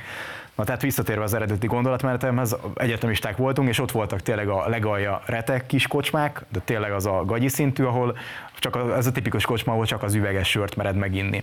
A, és a fölötte lévő kocsma kategória az meg a elegáns 5. vagy 7. kerületi kocsma, ahol meg egy egyetemista pénztercájával nem annyira mutat közös metszetet az ital kínálat, milyen szépen fogalmaztam. És akkor szerettünk volna így a fiataloknak egy, egy jó árérték arányú kocsmát kocsmát adni, kocsmát csinálni, ahol, ami még valami pluszt is ad ezzel kapcsolatban. Tehát ne az legyen, ugye, amit itt a legelején is mondtam, hogy csak ilyen szponzori cuccokkal föl van logózva az egész kocsma, az utolsó forintot is megfogjuk, és akkor az a lényeg, hogy bejön a, a, az ember. Az egyetlen verseny előnyöm az az, hogy 10 forinttal olcsóbban adom a csapolt sört, mint a szomszéd kocsma. Mi pedig a kocsma kultúra népszerűsítésével egyébként talán ez volt az első én küldetése Tibi atyának, hogy innen indul az egész, hogy ne igyanak citromos sört a, az emberek, utána a vörösborba, a jó minőségi vörösborba ne öntsenek kólát, mert az szentségtörés. Tehát, hogy valahogy itt tényleg a, ezek voltak az apró ügyek, amiből egyébként kinőttek magát az, az egész, és hogy így egyre nagyobb és nagyobb és tényleg fontosabb társadalmi ügyek mellé álltunk, és a kocsmába is ezt szerettük volna adni, és tényleg meglepődnek az emberek, hogy belépnek egy kocsmába, és az látszik, hogy arra, arra szántak pénzt, tehát hogy itt, itt nem olyan, mint a, az M plusz egyedik, hanem itt tényleg meg akartak teremteni valami hangulatot, valami életérzést. És nekünk ez a fontos, mert emiatt tudott föl, volna fölmaradni a brand, hogy csak a, az M plusz egyedik kocsmát csináltuk volna meg, amire kirakunk egy Tibi atyás logót, akkor nem, nem beszélgetnénk itt. Ugye a rendszerváltás előtt abszolút meghatározták persze a kis kocsmák, borozók, amelyeknek volt abszolút egy közösségi funkció is. Nyilvánvalóan súlyosan hozzájárultak a társadalom alkoholizmusához, de közben meg mégiscsak volt egy olyan típusú funkciójuk is, hogy oda nem feltétlenül csak lerészegedni jártak az emberek, hanem adott esetben az volt a társalgás szintere, az volt a közös játékoknak a szintere, sakkozás és így tovább. Tehát, hogy lehetett egy olyan típusú agóra funkciót is társítani ezekhez az italkimérő egységekhez, amely hát ma már nagyítóval sem található meg igazából Budapesten. Mit gondolsz erről a változásról? Ez a polgári mulató intézménye, vagy polgár... Ö... Nem, ezek kifejezetten alsó osztálybeli embereknek szóltak. Igen, igen, csak azt mondom, hogy most erre tehát hogy ez, amit, ami egyébként, és akkor visszatérek rá, hogy, hogy mit, mi lenne. Szóval, hogy ebbe tök igazad van, a kocsmában egyébként tényleg beszélgetni járnak az emberek. Ma is? Én ma is úgy veszem észre, igen. A borkáponában te látod azt, hogy baráti társaságok Persze. Hát én, én, tehát igen, az egy budapesti kocsmában általában társaságok jönnek beszélgetni, és tényleg a, nyilván az elején még a melóról beszélnek, aztán amikor felszabadulnak a gátlások, akkor pedig a nem tudom, a Spinoza Isten érvei azt ütköztetik, meg a Kant, meg ilyen. Tehát, hogy tényleg nézel, hogy what, what, what fuck is happening, tehát, hogy elér a beszélgetés egy olyan. Olyan próbálsz vele csinálni, de ugye a balahás kocsmás korszakotok, ami 2016 19-ig tartott, abban tényleg volt egy ilyen típusú missziós fel, szerepfelfogás, hogy egyrészt legyenek meghívott előadók, legyenek programok, legyen egy olyan típusú térkialakítás, ami lehetővé teszi azt, hogy ez ténylegesen közösségi funkciót is betöltsön. Ez mondjuk a borkáponálban már kevésbé tetten érhető. Igen, volt, volt is. Az a baj, hogy a, tehát alkalmatlan most, mint rendezvényhelyszín. Tehát sajnos nincs úgy, nem olyan a kialakítása a kocsmának, hogy itt tudjunk ilyen rendezvényeket csinálni. De bocs, ez azért van, mert nem volt kialakítható, vagy azért van így, mert az volt a blahás tapasztalatotok, hogy ez anyagilag nem kifizetődő? Nem, de, de hogy is. Tehát, hogy szeretik, tehát tényleg volt rá igény, te is mondod. Szerintem erre, erre kifejezetten van igény, hogy érdekes előadásokra, érdekes emberek vitájára elmenjenek az emberek, és ha ne adj Isten, az egy kocsmába van, amiközben mondjuk el lehet fröccsözgetni, meg mondjuk utána az ott maradó előadóval még kicsit még tovább fröccsözni, meg beszélgetni, szabadon, kötetlenül, az tök jó, és erre volt igény. Úgyhogy most egyébként tervezünk még Budapesten ősszel nyitni egy nagyobbat, ahol nekünk ez kifejezett szempont, hogy ott ilyen nappali beszélgetős rendezvényeket, vitaesteket, akár mondjuk ilyen akusztikus koncerteket lehet, lehessen tartani. Úgyhogy nekünk igen, ez kifejezett szívfájdalmunk, hogy a, a mostani helyen nincs ilyen. Tehát akkor szeretnétek egy olyan kocsmát, ami közösségi térként is ami, ami igen, nem, nem kocsma, hanem igen, az a közös, így van. Tehát szerintem ez nagyon hiányzik az emberekből, a, a, főleg a COVID, COVID óta tényleg itt megrokkant a magyar társadalom mentálisan, és egyszerűen bele, beleuntak ebbe az emberek, hogy itt online nézzük a, az előadásokat, hogy én Zoomon bámulom a, az előadót. Emlékszem, hogy uh, talán a Vibe Fesztiválra hívtak meg előadni. A hívtak meg, most azért raktam idézőjelben, mert online kellett, hogy történjen az egész, és egyszerűen a hangulata se olyan, a, a néző felé se olyan, a előadó számára is, amikor nincs visszajelzés a közönség részéről az elég gáz, és egyszerűen hiányzik az embereknek, és szerintem is egy, tényleg egy hiányzik az értelmes ilyen jellegű mondjuk vitaest Magyarországon, tehát akkor maradjunk Budapesten, meg egyszerűen a, a normális vitakultúra hiányzik az egész országból. Lehet ezt működtetni fenntartatóan? Tehát lehet egyszerűen egy ilyen közösségi funkciókat ellátó kocsmát fenntartani, és közben egyébként meg ital eladásból olyan bevételekre szert tenni, hogy ez megéri és profitábilis legyen a dolog? Hát most nincs nálam a kockás füzet, egyébként biztosan, ha esetleg nem jön be annyi pénz, akkor mit tudom, egy, tehát bevétel, bocsánat, belépő egyesre lehet csinálni, mm. tehát mhm. nyilván megvannak azok a megoldások, hogy ezt hogy lehet megoldani mondom, jelenleg a helyszín nincs meg, és azért, azért nem történik ez. De, de nekünk az kifejezett szempont most, amikor keresünk, tehát már nem is kocsmát keresünk, hanem inkább egy ilyen uh, 1000 plusz négyzetméteres olyan kocs, kocsmát, ami amúgy közösségi térként funkcionál. Belvárosban? Sok sikert. Most nem, nem lövöm le melyik kerület. Akkor ezek szerint megvan már. Igen, részben. Most akkor megvan, vagy nincs? Hát, hogy nem akarom lelőni a poént. De akkor megvan. Ezt nem állítottam. Na jó, az alkoholértékesítési stratégiátokban volt egy erős változás, aminek nagyon kíváncsi lennék az okaira. Korábban úgy fogalmaztál, hogy a termékpalettában semmi sincs, ami a bornál töményebb, és ezt nagyon komolyan tartottátok. Most készültünk néhány képpel arra vonatkozóan, hogy hogyan változott meg ez a típusú kínálati politika nálatok, és hogyan vették át adott esetben a töményeknek a reklámja a igen, a Facebook oldalatokon. Ugye itt volt ez, hogy ugye itt egy, egy jégeres posztot lehet látni, van egy másik is. Hát, de ez nem a mi termékpalettánk, ez a kocsmának a termékpalettája. Tehát mi úgy értettük, hogy a Tibi atyának nem volt tehát erősebb ital, azt hiszem, hogy volt pálinkánk egyszer, egy darab főzet, az volt három hónapig, még nagyon 2015-ben talán. De nem, én szerintem a kontextusában ez úgy hangzott, hogy lehet úgy is kifejezetten a saját italkimérő helyeteken nem akartok ennél durvább italokkal élni, pont azért, mert hogy azt tartanátok fontosnak, Aztán hogy a, termék, borfogyasztás. Termékpaletta, a Tibiatya termékpalettája az azt a termékpalettát jelenti, egy kicsit ilyen kósalajosos, ugye a magántulajdonnal, ugye azt, amit mi forgalmazunk a saját brand égisze alatt. Tehát bocsánat, hogyha megtévesztettünk valakit, a kocsmában vannak rövidebb italok, tehát hogy nem csak, hogy vannak, hanem hogy elég erőteljesen ezzel is próbáljátok motiválni a vendégeiteket, hogy jöjjenek oda.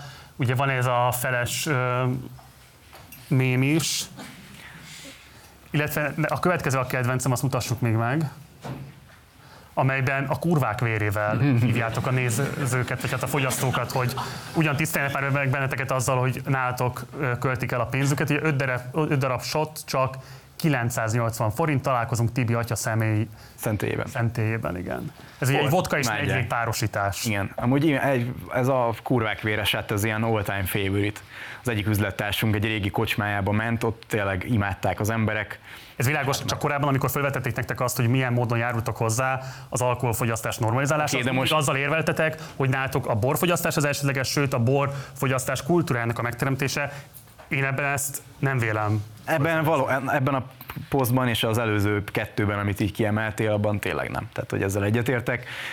Azt nem állítottuk, hogy a kocsmáinkban nincsen más alkohol. Nyilván az egy, tehát nem egy rentábilis üzleti modell, hogyha csak bort lehet kapni. Bocs, ez fontos. Sört. Tehát ha csak bort árulnátok, nincs tönkre mennél. Tehát, akkor bocs, a ti árbevételetek azért alapvetően a tömény a forgalmazásából. Nem, a, de hogy is, nem, nem, nem. A töményen nem tudsz olyan hasznot csinálni. Tehát, hogy a töményen meg a sörön nincs haszon, a boron egyébként egész jó haszon van, de az csak azért, mert, mert a, egy olyan borászattal dolgozunk évek óta, aki végre megtaláltuk, aki nagy mennyiségben tud jó minőségű bort szállítani. Tehát, hogy a boron le, lehet egyébként haszon, de az, hogy a, aki, tehát a töményen, a töményen igazából az a gáz, hogy nem is az, hogy, hogy nincs rajta haszon, mert tényleg nem tudsz olyan ár, százalékot rárakni, hanem az, hogyha három darab pálinkát lehúzatsz valakivel, ahogy amiről a mémek is szólnak, akkor azután nem fog annyit inni, mert hasra fog esni az asztalon. Hm. Ezt mindenki tudja, hogy például a nyári fesztiválokon ezért nem szeretik itatni rövid itallal a vendégeket, mert semmi értelme. Ez egy ilyen kis ilyen üzleti titok, hogy ez a rövid, a rövidítetés, tehát amikor elkezdesz valakit rövid itatni, az üzletileg neked veszteséges lesz. A legjobb az, hogyha nálad... Akkor miért erre buzdítjátok, és miért, miért ezzel reklámozzátok a borkápolnál? Ez a, egyszer volt egy ilyen reklám, tehát hogy nem tudom, kirakta be ezt a képet, végig lehet görgetni a Humbák borkápolna, azt hiszem, hogy 2020-ban nyitott, elmúlt két év alatt, a, nem tudom, a heti, hetente hány bejegyzés van, volt egy ilyen, igen. A, azok a PR reklámok is szerintem elvétve van ilyen havonta egy, hogyha lebontjuk. Szerintem ez nem azt jelenti. Tehát, hogy van ilyen, igen, de nem ez a hangsúlyos. A borfogyasztás mindig a hangsúlyos nálunk. Másként teszem fel a kérdést. Nyilvánvalóan egyetlen egy kocsmároson számon kérni a magyarországi alkoholizmus elterjedtségét, az teljesen aránytalan és méltánytalan lenne, nem is ezt akarom tenni. De az viszont érdekelne, hogy valaki, akinek viszont egy ilyen magas elérésű Facebook oldala van, és ilyen erőteljes jelenléte van a magyar nyilvánosságban véleményformálóként, hogy nem lenne egy erős állítás az, hogy valóban, hogyha a borkultúrát akarjátok népszerűsíteni és ennek a fogyasztására rávenni a fiatalokat, akkor kizárólag bor vagy borpárlatok és ezeknek a különböző fröccsös verziói lennének elérhetőek a ti italkiméréseitekben. De tök jó lenne, csak hogyha így fogunk tenni, hogyha lesz valaki olyan mecénásunk, aki nagyon sok pénzzel megtámogat minket, és nyilván csak egy üzenetet szeretne átadni, hogy itt a borkultúrát népszerűsítjük. Mondjuk, hogyha egy ilyen tenderre adnának nem tudom hány millió állami támogatást, akkor megcsinálnánk ezt. De alapvetően egy, egy vendéglátó egységnél nem rentábilis modell az, hogy a, a emlékszem, a, valahova Széchenybe mentem horgászni, és Szécheny felé van egy bableves csárda, az a neve, és rengeteg bableves van, de azért van más is az étlapon. Tehát, hogy ez, ez, ez úgy működik, hogy valamit mondasz, valamit állítasz, hogy milyen vagy. Tibi atyának is egy nagyon fontos alkotó része, hogy mi a borkultúrát népszerűsítjük, de emellett igenis kell, hogy adjunk más italt is. Ennek üzletpolitikai döntések vannak mögötte. Viszont az, hogy kín van egy pár reklám, oké, okay, tényleg van, tehát nem fogom letagadni, ezek kimentek, néha találtunk ilyen akciókat. A fröccsöt azért nem akarjuk reklámozni, mert minden héten háromszor van, hogy gyertek fröccsözni, mert nem is inni hívjuk őket, hanem fröccsözni jöjjenek. Tehát, hogy azt már túltolni nem akarjuk. A te megítélésed szerint az a típusú tevékenység, amit a Facebook oldalon fejtettetek ki az elmúlt években, az normalizálta, erősítette az alkoholfogyasztást Magyarországon, vagy ilyen típusú hatás számon kéne, hogy egyáltalán csak fölvetni az ezzel kapcsolatos kritikát, az aránytalanság és igazságtalanság? Hát inkább a D-t mondanám, tehát értem a kérdést, tök jogos, csak szerintem nem befolyásolta. Uh-huh. Uh, éppen pont most néztem utána a statisztikájának, készültem. Nem, egyébként nem készültem, csak kíváncsi voltam, hogy most hogy alakultak a, az alkoholfogyasztás fogyasztás, ugye az egyfőre jutó alkoholfogyasztása mondjuk európai országok tekintetében, és Magyarország gyengék vagyunk, mert most már hátra csúsztunk valami 20. hely környékére a 2021-es statisztika alapján, amit a WHO csinált, azt hiszem ilyen országok előznek egyébként meg binget, amint még én is meglepődtem, hogy, hogy Ausztria, Svájc, Németország, Spanyol, Francia, nyilván az más, mert ott azért a borkultúra, meg a sörkultúra nagyon erős. Nyilván egy covidos időszak után vagyunk, az emberek otthon voltak a négy fal között, szexet le, szexelni lehet és piálni nyilván, tehát hogy, uh, tehát, hogy mindkét értem a vádat, ezt nagyon sokszor megkaptuk, amit előbb, amiről előbb beszéltünk, még mindig azt tartom, hogy nem a Tibi atya vezetett ahhoz, hogy itt ennyire isznak az emberek, hanem az egész társadalomnak, ahogy kialakult itt a, a hangulat az elmúlt időkben. Most tényleg, a, a, ahogy szoktunk fogalmazni, a, a Tibi atyát egy szemébe az alkoholizmusért, nem tudom, így felelőssé tenni. Az, ja, mondom, én nem ezt az olyan, mintha a tipmixet tennénk felelőssé a szerencsejáték függőségért.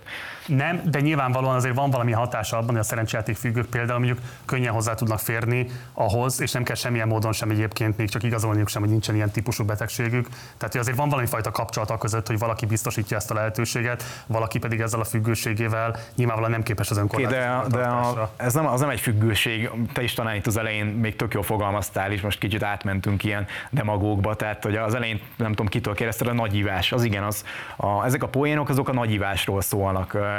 Az a kontrollvesztés, a sokat iszunk egyszerre, most a WHO nincs előttem azt hiszem, hogy tehát egy deci bor az egy egység alkohol, és azt hiszem férfiaknál 50 egység fölött, ha heti 50 egység fölött van, akkor lesz alkohol nem bocsánat, akkor lesz nagy ivó.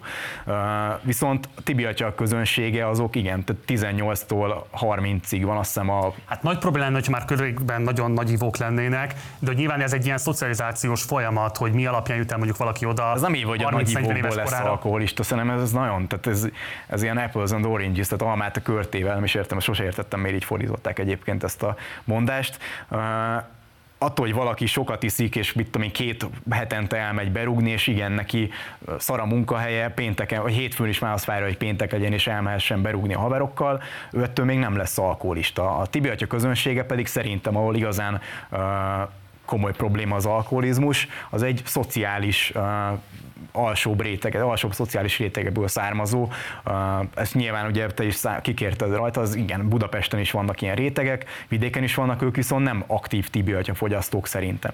Tehát ők így nem fogyasztják ezt, hogy tehát tibiatya, én azért jártam elég sok ilyen, ilyen kis kocsmába, és poénkodásból is kérdezgettük, hogy tibiatyát ismeri, és tényleg az a tipikus arc a bármilyen kocsmába, aki a, a üveges szemmel már délelőtt 11-kor bámulja a tévét, az nem hallott tibiatyáról. Én inkább ezt gondolom, gondolom, hogy igen, a nagyon alkoholista réteg az nem Tibi atya miatt lett alkoholista. Még egyszer csak, hogy ne legyen félreérthető, nem rajtad kérem számon Úgy a magyarországi alkoholbetegség elterjedtségét. Csak azt akarom mondani, hogy szerintem azért az alkohol, azt ugye különböző kutatások kimutatják, hogy az abszolút nem osztály specifikus szemben mondjuk a herbállal, ami abszolút mondjuk az alsó osztályoknak a, a drogja.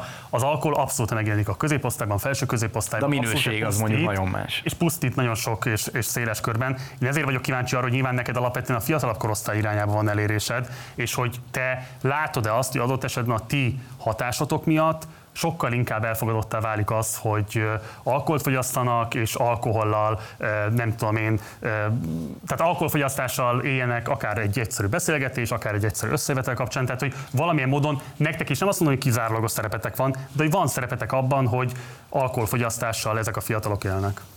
Szerintem egyáltalán nincs. Most, ha csak így megnézzük, hogy Tibi atyát most már tényleg tíz évet csináljuk, akkor ezek alapján itt 1 millió 300 embert már ilyen törzsvendégnek kellett volna tenni, hogy még többet ígyunk. Ahhoz képest én azt látom, hogy az elmúlt években az alkoholfogyasztási statisztikán csúszunk lefelé folyamatosan tehát akkor most, tehát akkor itt egy statisztika, hogyha már itt számokról beszélünk, akkor érted Tibi atya, akkor lehet, hogy inkább segített azon, hogy ne legyen itt annyi alkoholbeteg. Akkor beszélgessünk erről.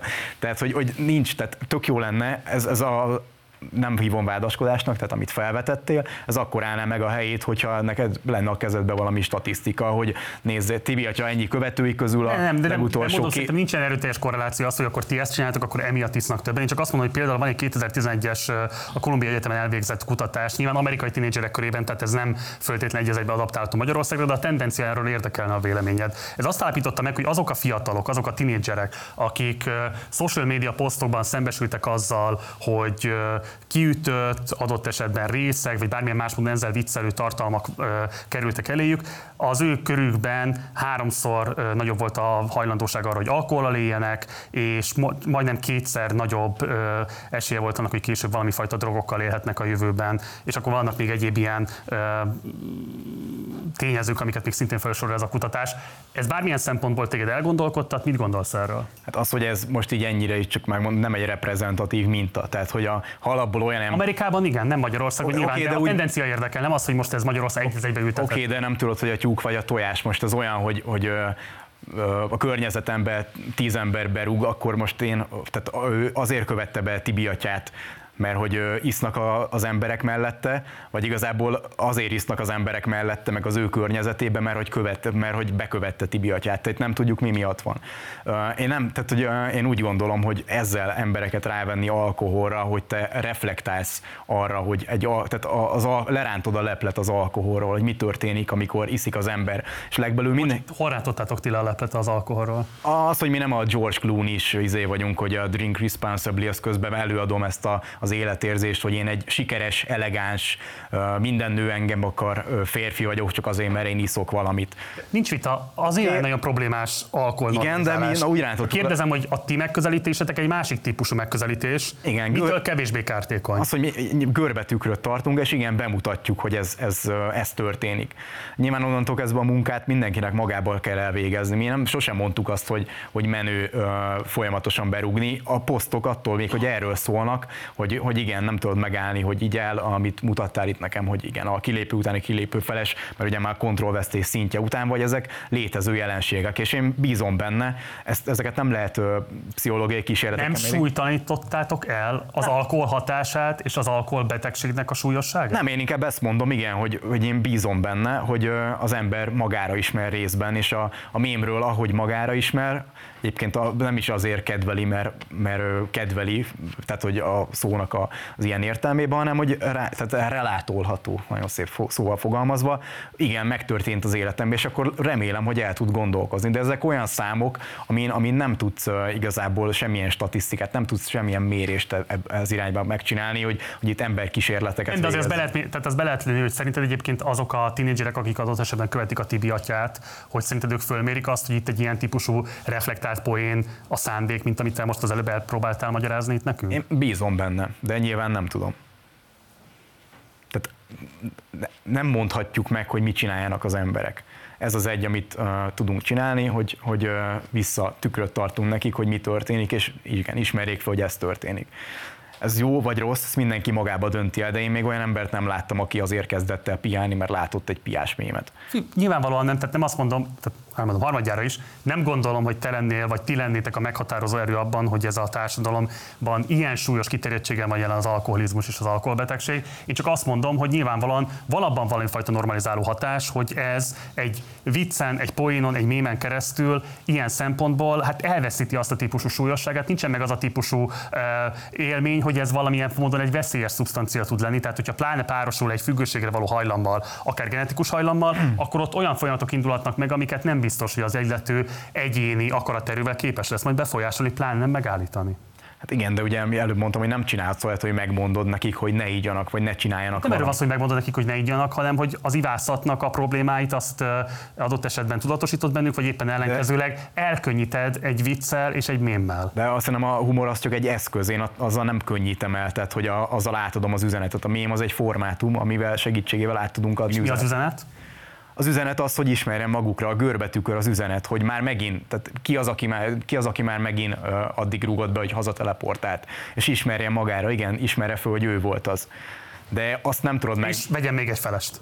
Én a, a mém, mém azt mindenki úgy interpretálja a tudatába, vagy a tudattalanjába, ahogy szeretné nem állítottam ezt.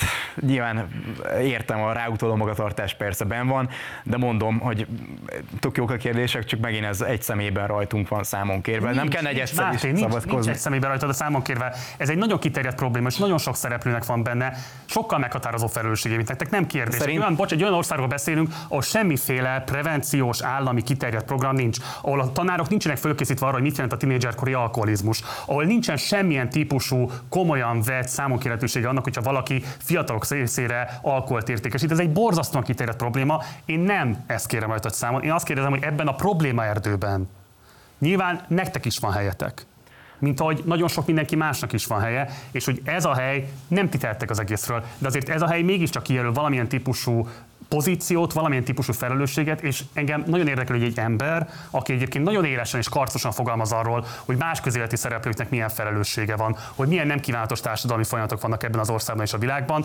hogyan gondol a saját pozíciójára, amikor nyilvánvalóan valamilyen módon azért vámszedője annak, hogy normalizálja az alkoholfogyasztást, elkönnyíti ennek adott esetben vett addiktív vonzatait és egészségkárosító vonzatait is. Hát de most akkor egy kérdés, hogy akkor most be kéne tiltani az alkoholt, mert tehát konkrét... Ebből csak ez következik? Hát ez az egyik fontos, hogy itt a, tényleg az alkohol az, amit tűzzelvassal írtani kell, mert ez egy olyan probléma. Nem. Szerintem az alkohol, az, tehát a, az alkohol egy nagyon fontos szerepe van az európai, és akár a rómaiaktól elkezdve, vagy a görögöktől elkezdve az európai kultúrába, ahogy te is említetted, hogy mondjuk a kocsmákban alakultak ki ezek a nagyon fontos beszélgetések az alkoholnak igenis a magyarországi kultúrához és a közép-európai kultúrához az egy szerves része, hogy itt a, az emberek isznak. Nyilván a mértéktelen ivást, a, hogyha, akkor ismétlem magam, hogyha arra reflektálsz, akkor, tudnám, akkor tudnék helyeselni és azt mondani, hogy, hogy igen, Tibi atyának ebben komoly szerepe van, hogyha lenne bármilyen statisztika itt abban, amit, amit állítasz, hogy Tibi atyának komoly szerepe van, de amíg én azt látom, hogy év, az, azt hiszem, hogy tizedikek voltunk a listán. nélkül is látható, tehát a legnagyobb elérésű magyar Facebook oldal. Oké, okay, de a Tibi atya megjelenésekor a tizedikek voltunk a világvezető legnagyobb alkoholfogyasztóinál, most meg huszadikak vagyunk, úgyhogy tíz éve van Tibi atya. Akkor én meg azt mondom, hogy itt kevesebbet isznak az emberek. Uh-huh. Tehát akkor Tibi atya valójában az antialkoholizmus. Eddig nem, föl nem ismert ágens. Én nem ezt mondtam, csak kisarkítottam azt, hogy egy olyan vádra, amire nem tudsz ellenérvet hozni, mert az nem egy érv, hanem egy feltételezés, azzal nem tudok vitatkozni. Értem, amit mondasz, de ez nem egy bebizonyított tény. Egy, egy bebizonyított tényel nem nagyon lehet, vagy egy, bocsánat, egy bizonyítatlan dologgal nem tudok vitatkozni. Értem, amire szeretnél gondolni, de ez így statisztika meg számok nélkül csak egy ilyen üres válaszkodás szerintem. Jó, tehát Tibi atyának ilyen típusú normalizáló funkciója akkor nincs, ez egy félreértés a te megítélésed szerint. Normalizáló funkciója annak van, hogy a, a George Clooney meg a sikeres ember, sikeres ember képét... Most szintén szerinted Magyarországon sokkal többek kezeli a George Clooney, mint Tibi atya? Szerint, ha azt nézzük, hogy az elmúlt 30 évben mennyi tévéreklám futott le, hogy a, az alkoholfogyasztás és a sikeres ember képe ez így összemosódott, nézze meg bármelyik sörreklámot, ott ilyen nagyon vidám emberek kocintanak, meg ilyen sikeresnek látszó, akik a, a jutalom a nap végén, meg ilyen hangzatok akkor van. Állítsak meg egy pillanatra, nézzünk meg akkor úgynevezett sikeres embereket, akik az alkoholt nem biztos, hogy abban a formában reklámozták, hogy ezt ők eredetileg elképzelték, de nézzük meg egy összeállítást arról, hogy a magyar politikusok hogyan használják az alkoholt politikai befolyásolás szerzés érdekében és aztán beszélgessünk kicsit még erről az aspektusról. Meg van az, amit én szoktam csinálni, megiszok három liter sört. Tüskével.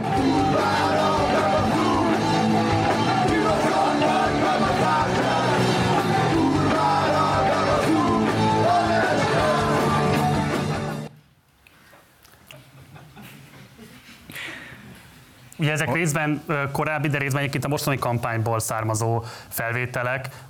Mi gondolsz arról, amikor politikusok isznak?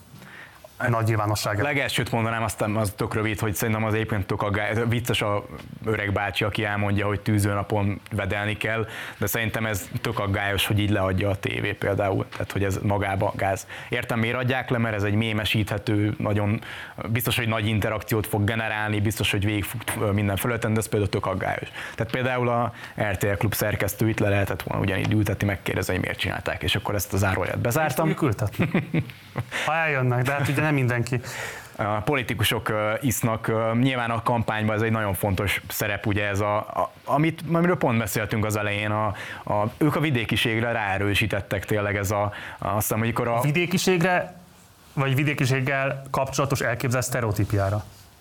Én szerintem mind a kettőre. Én azért elég sokat jártam, még most is járok haza vidéken, ott a szüret elején pálinkával fogadnak, ez tök így van, tehát így van.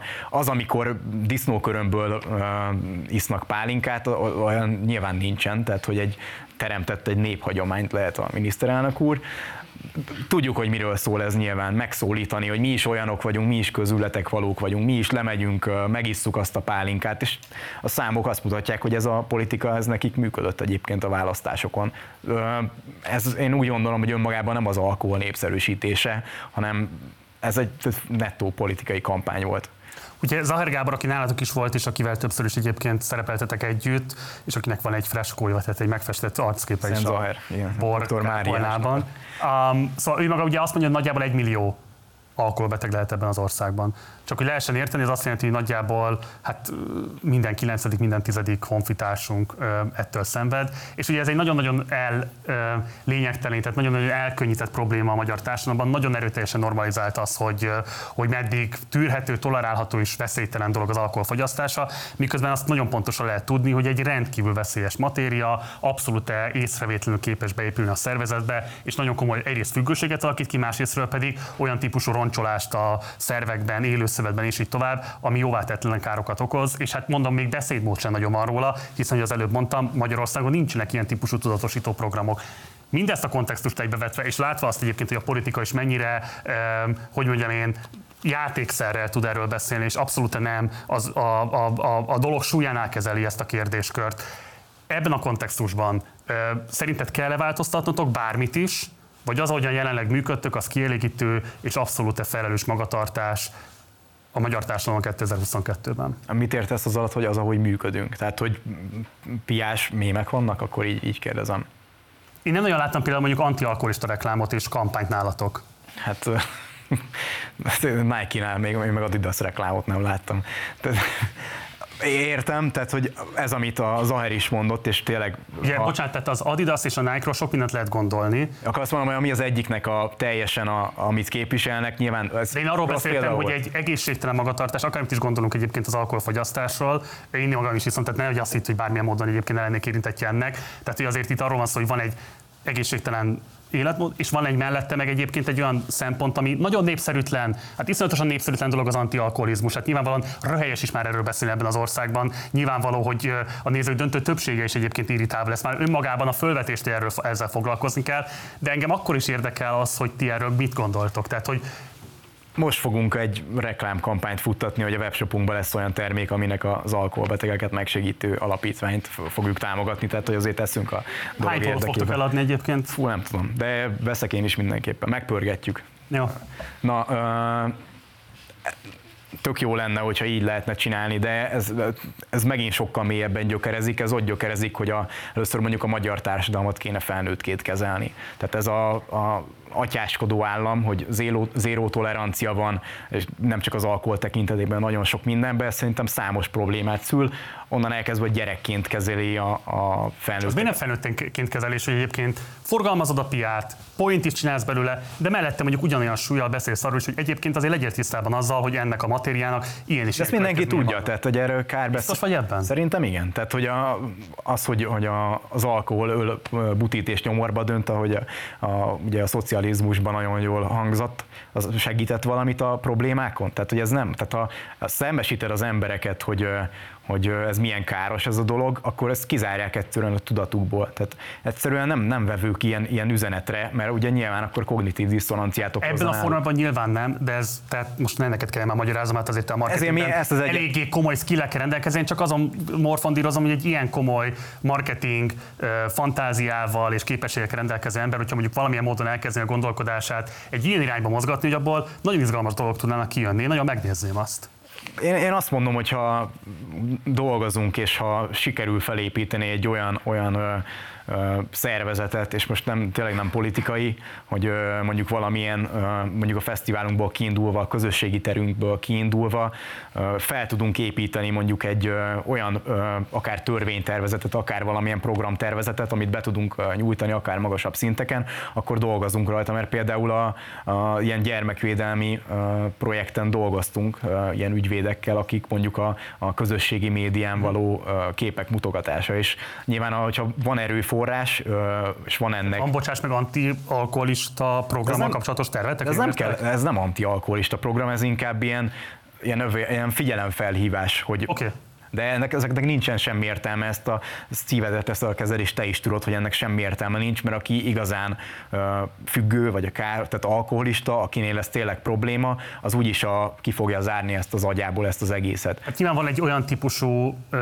mélység, amiben már nem nagyon lehet segíteni, de azért azelőtt nagyon-nagyon sok olyan áll, állapot van, amiben igenis lehet, és nagyon sok egyébként sikeres alkoholista kampány van a világban, tehát ezt nem mondhatjuk, hogy ennek nincsen hatása, hiszen embereket rá lehet nevelni. Volt, volt olyan... Fogyasztási magatartása, akkor lenevelni is lehet őket marketing eszközök. Oké, okay, de az, az is egy fogyasztási magatartás változtatás, hogyha igen, a felmutatott pár reklámposztot leszámítva, amúgy tíz éve azt mondott, hogy a fröccsöt igyenek az emberek. Mi Tibi atyával ezzel tudjuk kivenni az osztály részünket ebből a dologból. Szerintem is az országnak a mentálhigién és állapotán kéne javítani, viszont azt, azt a gyökereknél kéne elkezdeni az edukációnál, a szakemberek rendes. Én az edukációt kérdeztem. Oké, okay, de ez, ez meg a, az most a jéghegy csúcsa. Hát ott is valakinek azért el kell kezdeni a munkát. Hát elkezdtük ezzel, értelek amúgy. A világnézetedet hogyan definiálnád? Fú, ez nagyon jó kérdés. Leírható vagy-e a klasszikus jobb-bal centrista ö, dimenziókkal? Szerintem nem igazán. Inkább én, tehát én sose hittem ez ebbe a felbélyegzésbe, vagy, vagy megcímkézésbe hívjuk, ahogy akarjuk.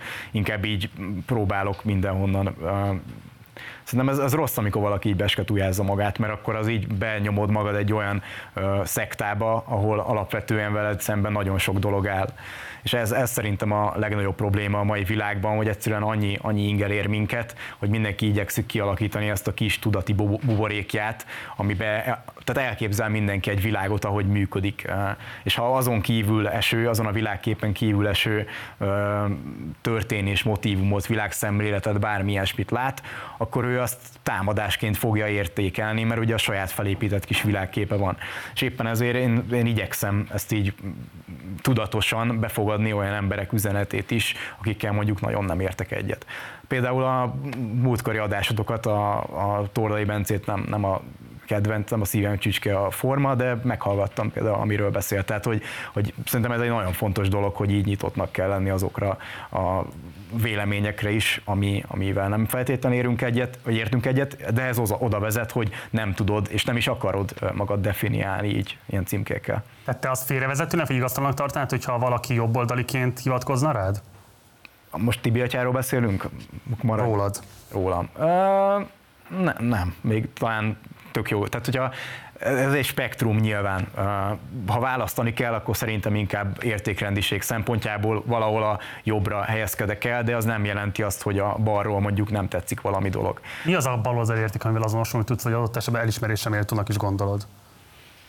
Hát kifejezetten így a, a vókizmust, azt nyilván nem, de mondjuk a, a amire nagy szükség lenne, és előbb beszéltem, a, a szociális intézményeknek az ilyen nagyon erős hálója, ami működik mondjuk az északi országokban, az például egy tök jó olyan baloldali dolog, amire nagyon nagy szükség lenne itthon.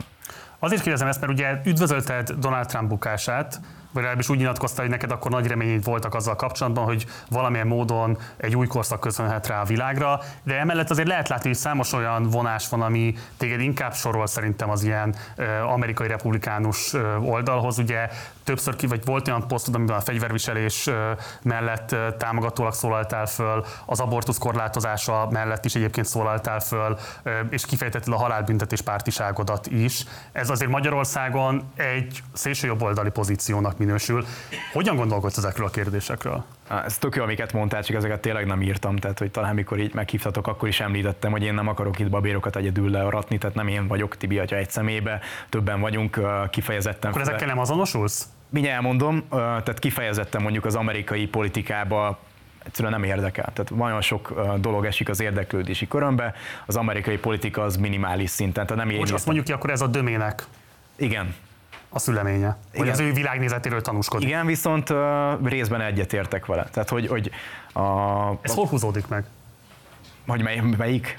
Tehát például a, a halálbüntetéssel amúgy uh, szerintem egyetértek. Tehát uh, ez egy azért Magyarországon, sőt nem Magyarországon a világnak a, hogy mondjam, a kultúrátabb felén ez nem egy olyan téma, amiről így nagyon uh, szívesen beszélnek, vagy nem egy olyan téma, ami egyáltalán felvetődik. Nyilván nem is lesz itt valószínűleg nálunk. De, de kívánatosnak tartanád? Én ezt úgy mondanám, hogy meg kell kérdezni a, mondjuk aki a BV-be dolgozik, vagy, vagy inkább úgy mondanám, hogyha megfelelő intézkedések vannak, hogy a, mint ahogy Amerikában is, hogy a tíz évet el kell tölteni, amíg a, a biztos, hogy bebizonyítják, hogy az volt a, az elkövető, tehát hogy nem történik meg az a fiaskó, hogy ártatlanokat végeznek ki, akkor igen, elő kell venni a kockás füzetet, és akkor meg kell nézni, hogy ez nagyon gáz, ami most hangzik, igen, de mert emberi lelkeket nem szabad így mérlegre tenni, de hogy most nem akarok így hamurapig visszamenni, hogy szemet szemmért. Akkor nem menj vissza, csak azt mondd hogy te magad kívánatosnak tartod-e vagy sem a halálbüntetés visszaállítását Magyarországon? Ez, akkor nem tartom kívánatosnak, de nem ítélem el azt, aki a ez nem, tehát akkor egy, egy kis ujjamat nem fogom megmozdítani annak az érdekében, hogy itt halálbüntetés legyen Magyarországon, de szerintem, hogyha azt nézzük a társadalom szempontjából, igazságos a halálbüntetés. Ha azt nézzük, hogy anyagi szempontból egy elítéltnek a, a maximum, tehát a maximális szinten való őrzése 20 évig, 25 évig, 30 évig, az milyen költségeket ró az államra, hogy jobb körülmények között, mint nagyon sok ember, az igazságtalan a társadalom nagy részével.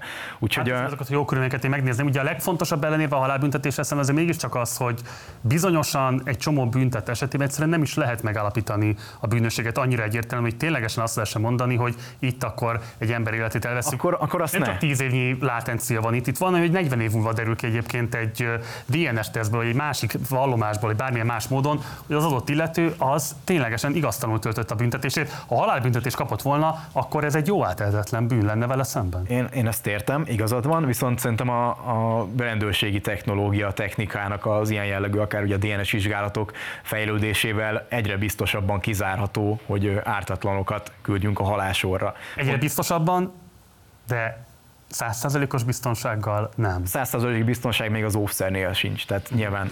Csak ott ugye pont az élet megfogantatásait, meg az élet elvétele az, ami... Hát micsoda, micsoda képzavar ez is, de hogy valahol, tehát igazad van, értelek, viszont ezek statisztikai hibák gyakorlatilag. És most igen, nagy... csak mögött egy ember. Tudom, ezt mondom, igen, hogy emberélet van mögötte, viszont hogy összerakjunk egy rendszert, hogy működtessünk egy világot, ott statisztikákba kell gondolkozni egy ország vezetőjének is. Tehát mindig a többség érdekét kell nézni a szemben a kisebbség érdekével. Ettől tud működni egy ország. Fontosak igen a kisebbségnek is a véleményei, de most kifejezetten mondjuk, hogyha a büntetés végrehajtásról beszélünk, és a, az elítélt bűnözőknek a megfelelő büntetéséről, akkor szerintem a társadalom többségének az érdekét kell szem előtt tartani, és azon kívül, hogy törekedni kell arra, hogy ne kerüljenek mondjuk a villamosszékbe ártatlan emberek, be fog csúszni szerintem is, akármilyen esettel vagy felül. A többségi igazságérzet miatt ezek bevállalható kockázatok?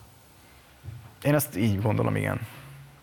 Ez, olyan, ez egyszerűen ilyen elenyésző kockázat, inkább úgy mondanám. Nyilván neki Lehet, nem. statisztikailag, számszakilag igen, de az az egyetlen egy szám is, az egy konkrét ember életét jelenti. Én értem, de lehet, az hogy a- egy apát, lehet, hogy egy anyát, lehet, hogy egy testvért, lehet, hogy egy szerető. Ez így, ez így nagyon szépen hangzik, meg tök nem romantikus. szépen hangzik, konkrétan ez ha így lemegyünk van. odáig, és nem a- makróból nézzünk rá, akkor ott egy Ha konkrét ember élet. Oké, ha mikróból nézünk rá, akkor a halálsoron csak olyan erőszakos bűnözők vannak, akik megöltek valakit. És akkor, az, akkor így megint a Ami jóvá tehetetlen bűn, nyilvánvaló. Igen, a társadalmi igazságosság szempontjából viszont ez azért nehéz téma, mert akkor az az üzenet, hogy az elítéltnek, aki elveszi más életét, az ő élete többet ér, mint azért, akit elvettek. Tehát, és egy tényleg Nem, hanem hogy felteszem az állam, ami nem hajt végre halálbüntetést, nem akarja ugyanazt a becstelenséget elkövetni, amit az a bűnelkövető megtett. Jogos, és akkor nyilván itt akkor beszélhetünk más dolgokról, például ugye, amit a, ez a bérraptartás, ugye, amit azt hiszem, hogy Koszovóba viszik most a dánok, innentől kezdve a, a migráns bűnözőket, talán ez mostanában volt hír, és azt hiszem, hogy a... Ugye Magyarországon a mi hazánk Igen, igen, a toro... kampányol a szibériai bérraptartás bevezetése mellett. De igen, de ez egy, ez egy bevegy... Akkor fölveszünk, nem tudom, még Novák előtt ilyen törvényjavaslatot is beterjesztette már, vagy sem, de lehet, ez Ez nyilván egy kicsit extrém, viszont ez tényleg egy olyan fontos téma, és szerintem a mi hazánktól azt nem lehet elvenni, hogy, hogy ők ügyesen politizálnak konkrét ügyek mentén. Talán írtunk is Tibi atyánál, tehát emiatt tudtak bejutni a parlamentbe, mert a Covidot jól fogták meg. Ezek olyan konkrét ügyek, tehát tök jó erről beszélgetni a halálbüntetésről, mert tényleg nem egyszerű a helyzet, hogy most legyen vagy nem, mert, mert rengeteg ér van minden oldalon. Viszont ez egy olyan ügy, amivel igenis kell foglalkozni, és a, a, akár a koszovói bérraptartás, amit egy jóléti állam csinál, az, vagy egy szibériai bérraptartás, az mondjuk lehet olyan olyan rossz, mint egy halálbüntetés, viszont semmit nem fog megváltoztatni gyakorlatilag a, az elkövetőnek a, a, a, tehát hogy a bűnelkövetés valószínűségén. A bűnelkövetés valószínűségét a statisztikák szerint egyetlen egy dolog csökkenti, hogyha az elkapásnak az esélye az nagyon megnő. Tehát azok nem fognak bűnöket elkövetni, akkor, nem, akkor fog csökkenni a bűnözés, hogyha majdnem biztos az, hogy a kattanni fog a bilincs után. Hát vagy ha van rendes szociális háló, hogyha működnek a különböző mobilizációs eszközök, hogyha van lehetőség, nem tudom én, lakhatáshoz, megélhetéshez, biztonsággal hozzájutni, és nincsenek olyan típusú kihívások, amik igazságtalan távolságokat teremtenek társadalmi csoportok között. Tehát hogy azért ez egy összetett kérdés, hogy mi az, ami csökkenti a bűnelkövetések számát egy társadalomban. Egyébként azt lehet látni statisztikailag, hogy pont a halálbüntetés ténye és fenyegetése nincs visszatartó erővel. Ezt mondom, hogy nem, az elkapás van ilyen. A halálbüntetés nincs. De hogyha még visszatartó erős nincs, akkor meg miért kéne bevezetni? Hát igen, mindig az a példa, hogy a, a halára ítélt ugye a legveszélyesebb, hogy neki nincs veszteni valója, de az életfogytos az meg aztán, akinek tényleg nincs veszteni valója, 30 évet kell lehúzni, az meg még veszélyesebb 30 év alatt a börtönőrökre mondjuk, és nem is lehet összezárni másokkal. Tehát azért mondom, érv minden érv mindegyik oldalon van. Ha, tehát így kifejezetten nem vagyok halálbüntetés párti, én is inkább spektrumon gondolkozok. A halálbüntetés jobb szerintem, az érvek százalékos arányát nézzük, mint a nem halálbüntetés, az élet, a, a tényleges életfogyt, de itt úgy cseleztet, hogy ez egy ilyen tök jó elméleti vita, meg lehet itt róla beszélni, meg A egy. társadalmi támogatottság megvan hozzá.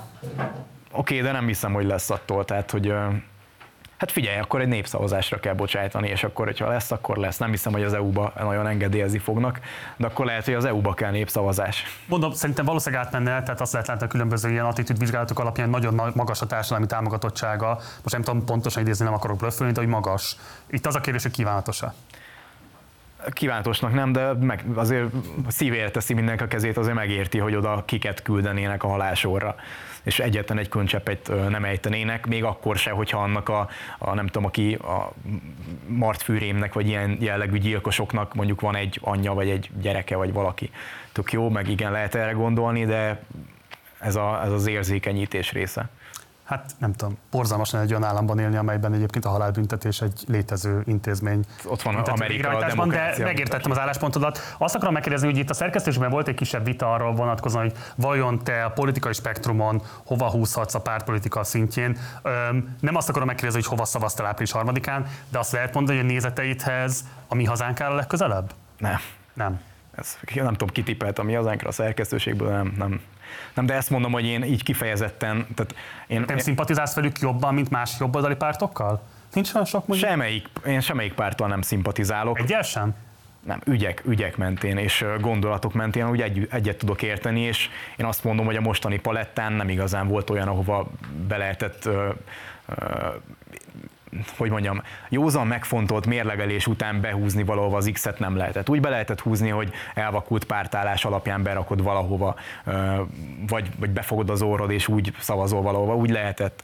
De ha így megnézed, hogy szépen összerakva, akkor van egy nagyon, tehát van egy nagyon nagy rés, és az látszott a, a szavazatok, hát a hányan elmentek szavazni, vagy mondjuk az ellenzéki szavazók számán is, hogy van egy nagyon nagy lyuk a, akik nem tudnak egyszerűen hova szavazni. Tehát van egy, egy, egyszerűen egy, egy olyan egy párt, akinek van egy ideológiája, aki képviselnek is valamit.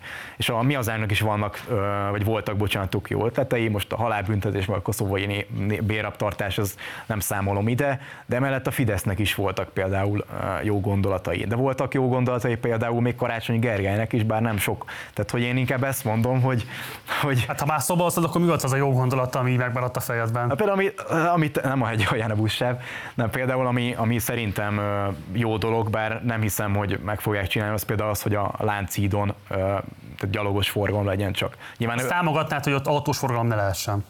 Hát nem messze lakok a láncítól, de szerintem azért most így a, nem, nem, tehát hogy szerintem most így az elmúlt nem tudom más mióta újítják fel, amúgy se volt ott nagy autóforgalom. Uh, például a rakpartoknak az autómentesítését nem támogatom, de szerintem a láncítot...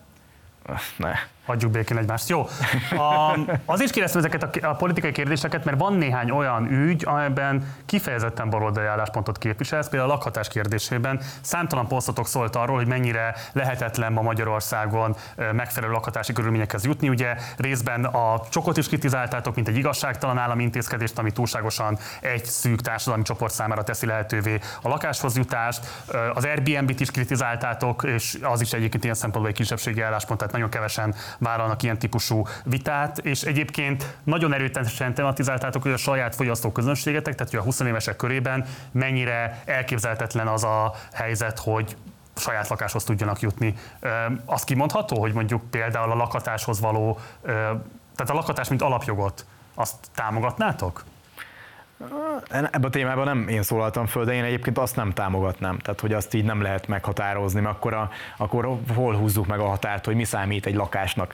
Mert akkor az onnantól kezdve majd az lesz, hogy, hogy neked alapjogon van a lakásod, akkor jó lesz az a döngölt padlós tyúkól, mert kapott helyrajzi számot.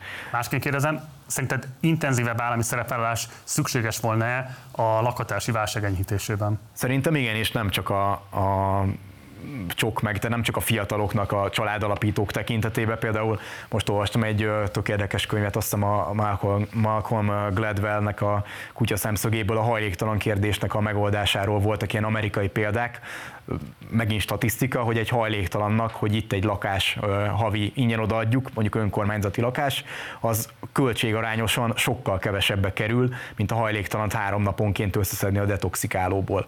Tehát, hogy, hogy ez itthon is működhetne, tehát annyi... Ö... Szociális szakemberek mondják is, hogy a hajléktalan ellátórendszernek a finanszírozás helyett inkább az elsőként lakhatást kéne támogatni. Igen. Például ezzel akkor te ezt tudsz azonosulni, azt mondod? Vagy ez a hajléktalan részével? Igen.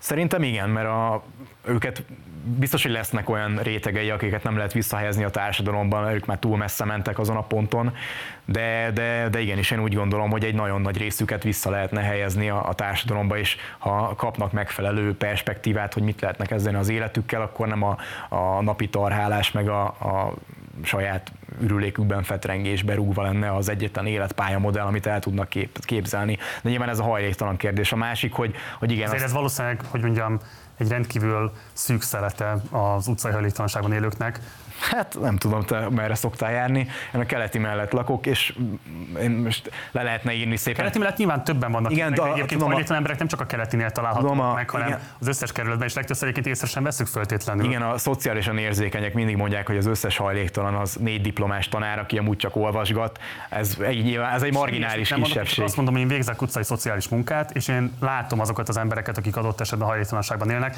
meg nem mondanád, mert tisztes polgári öltözetben egyébként töltik őket például nagyon az utcán az idejüket, mert nincsen lakhatásuk. Őket ez nagyon segíteni, akik meg, akiket meg én mondtam, akik egy szűk, akkor legyen kisebb, tehát én akkor elfogadom, hogyha te csinálod a fieldwork és ott vagy, akkor elfogadom, hogy akkor ez egy kisebbség legyen, viszont mégis ők okozzák a, a problémának, a összes ilyen konfliktusnak a 80-90 százalékát. Akkor igenis velük kell inkább foglalkozni. Őket nem hiszem, hogy egyébként vissza lehetne helyezni így a társadalomba. A, mondom, akik már túlmentek azon a ponton, hogy itt el tudjanak képzelni mást is, mint azt a létezést, őket biztos, hogy nem, de egy próbát szerintem még ez is megérne. Amennyi üres lakás, üzlethelység mondjuk a belvárosba áll. Te, amennyit investált ez a társadalom eddig a oligarchia fenntartásába, talán esetleg egyszer-egyszer megtehetni ezt a reménytelennek minősített polgártársaságot. Így van, csak ugye van egy, van egy elméletünk e, ezzel kapcsolatban, ez nem tudom mennyire állja meg a helyét, de szerintem egy tök jó ilyen kis gondolatkísérlet, hogy igazából a, hogy a hajléktalan kérdés az nem csak nálunk van, hanem az egész világon. Ezt a, az államoknak úgymond az, az a fontos, hogy ott hagyják a hajléktalanokat, ez most így nagyon csúnyán hangzik, mert hogy tudjad azt, hogyha nem az ő játékszabályaik szerint játszol, tehát hogyha nem fizetsz adót, hogyha nem vagy rendes családapa, ha, ha társadalmon kívülálló személy vagy, aki lázadozik mondjuk az állammal, akkor oda kerülsz igazából, és oda tudsz kerülni. Tehát hogy a hajléktalanság mint egy ilyen elrettentő példa van szerintem a, a világon. Tehát ilyen, a, ilyen jóléti, nagyon, sőt Amerikában azt hiszem, hogy Denverben van a legtöbb hajléktalan, de New York ilyen városokban is tele van rengeteg lakhatással lenne pénz, csak valahogy úgy találták a, a, az államok, tehát hogy ez most nyilván ilyen nagyon alufólia sisakosan hangzik, hogy valakinek az érdekében nem, van. Nem, az, az a mélyen egyetértek egyrészt, hogy lenne is pénz rá, másrészt meg azzal is egyetértek, hogy nyilvánvalóan nagyon jöjjön a mindenkori államhatalomnak az, hogy be tudja mutatni azt, hogy mennyire szolidaritás hiányos egy adott közösség, és hogy mennyire könnyű elveszteni azt a minimális egzisztenciát is, ami a méltósághoz szükséges. Abszolút. Így van. Tehát akkor meg itt a, itt a kérdés, igen, az államnak lenne a nagyobb szerepe, de aztán, hogyha rájössz, akkor az állam, tehát nem, tehát nem készültek még ilyen emberkísérletek, kísérletek, de lehet, hogy az jön neki, hogyha felszámolnák a hajléktalanságot Budapesten, akkor egyszerűen ilyen vagy bármelyik országban, akkor anarhiába süllyedne a társadalom, vagy, vagy teljesen a mindenkori kormány az így. Hát, ha csak a hajléktalanságot próbálnak, akkor az valószínűleg igazságtalanság élmény szülne sokakban, tehát nyilván itt a lakatási válságban érintett széles tömegeknek kellene a vizes lakástól kezdve az elégtelen lakáskörülményekig nagyon sok mindent megoldani. Azért kérdezem ezt, mert van a majd csak lesz valami című kötet. És abban hát egészen éles kapitalizmus kritikával is élsz. Úgy fogalmazol például, hogy mit, mit kellene csinálni, ugye a föld megmentő és a környezetvédelem igazi élharcosai is a piaci alapon működő gigacégek vezetői és vizionáriusai közül kerülnek ki a politikusok helyett, és ebben a kérdéskörben is hasonlóan látom a dolgokat. Először rendbe kéne szedni a mentálhigiénés rendszert, a pszichológiai szakellátást, fel kéne zárkóztatni az egész országot, de főleg az elmaradott régiókat, mert a szegénység, a napról napra tengődés és a jövőkép teljes hiánya az, ami szorongó, depresszív, közönyös emberek garmadáját termeli ki futószalagon, a szocializmus megszűnése óta különösen megfeszített tempóban. Ez alapján én azt olvasom ki, hogy te amellett érvelsz, hogy bár egyébként egy prokapitalista álláspontnak vagy a híve, de mégis azért azt látod, hogy a kapitalizmus bevezetése az roncsolta ezeket a társadalmi viszonyokat a rendszerváltás óta bele lehet ezt is látni, én inkább pont, amit előbb is mondtam, én nem a végletekbe látom így a dolgokat, tehát nem azt mondom, hogy a szocializmus rossz, kapitalizmus jó. Tehát a kapitalizmus... Nem, a... árnyaltabban érvelsz, és én igen, is árnyaltabban látom ezt a szöveget. Akkor úgy mondom, hogy igen, jelenleg tehát rossz, ami, tehát főleg ez, hogy a gazdasági alapon nem lehet lakáshoz jutni, hogy kinyílt az holló, és a, a pénzáramlás az úgy megy, hogy a fiatal az megy albérletbe, és fizeti a, az idősebb a boomer generációt, akinek meg ott van az ingatlana. Tehát ez az olló fiatalok még szegényebbek lesznek, az idősebbek még gazdagabbak lesznek, ez csak nyílni fog.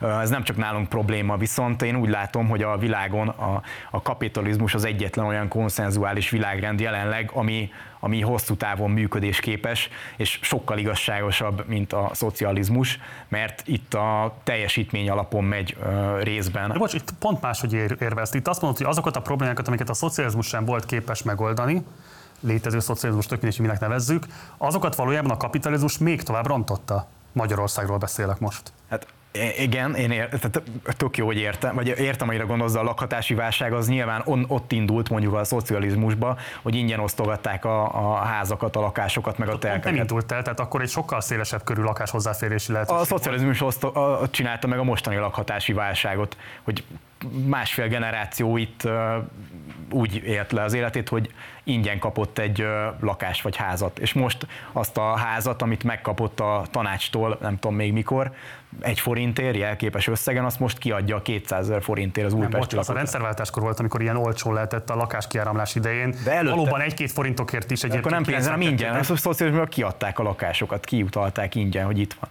Ingyen nem, adott esetben valamilyen megkönnyített bérleti díjért, vagy adott esetben vásár, összegért meg lehetett vásárolni.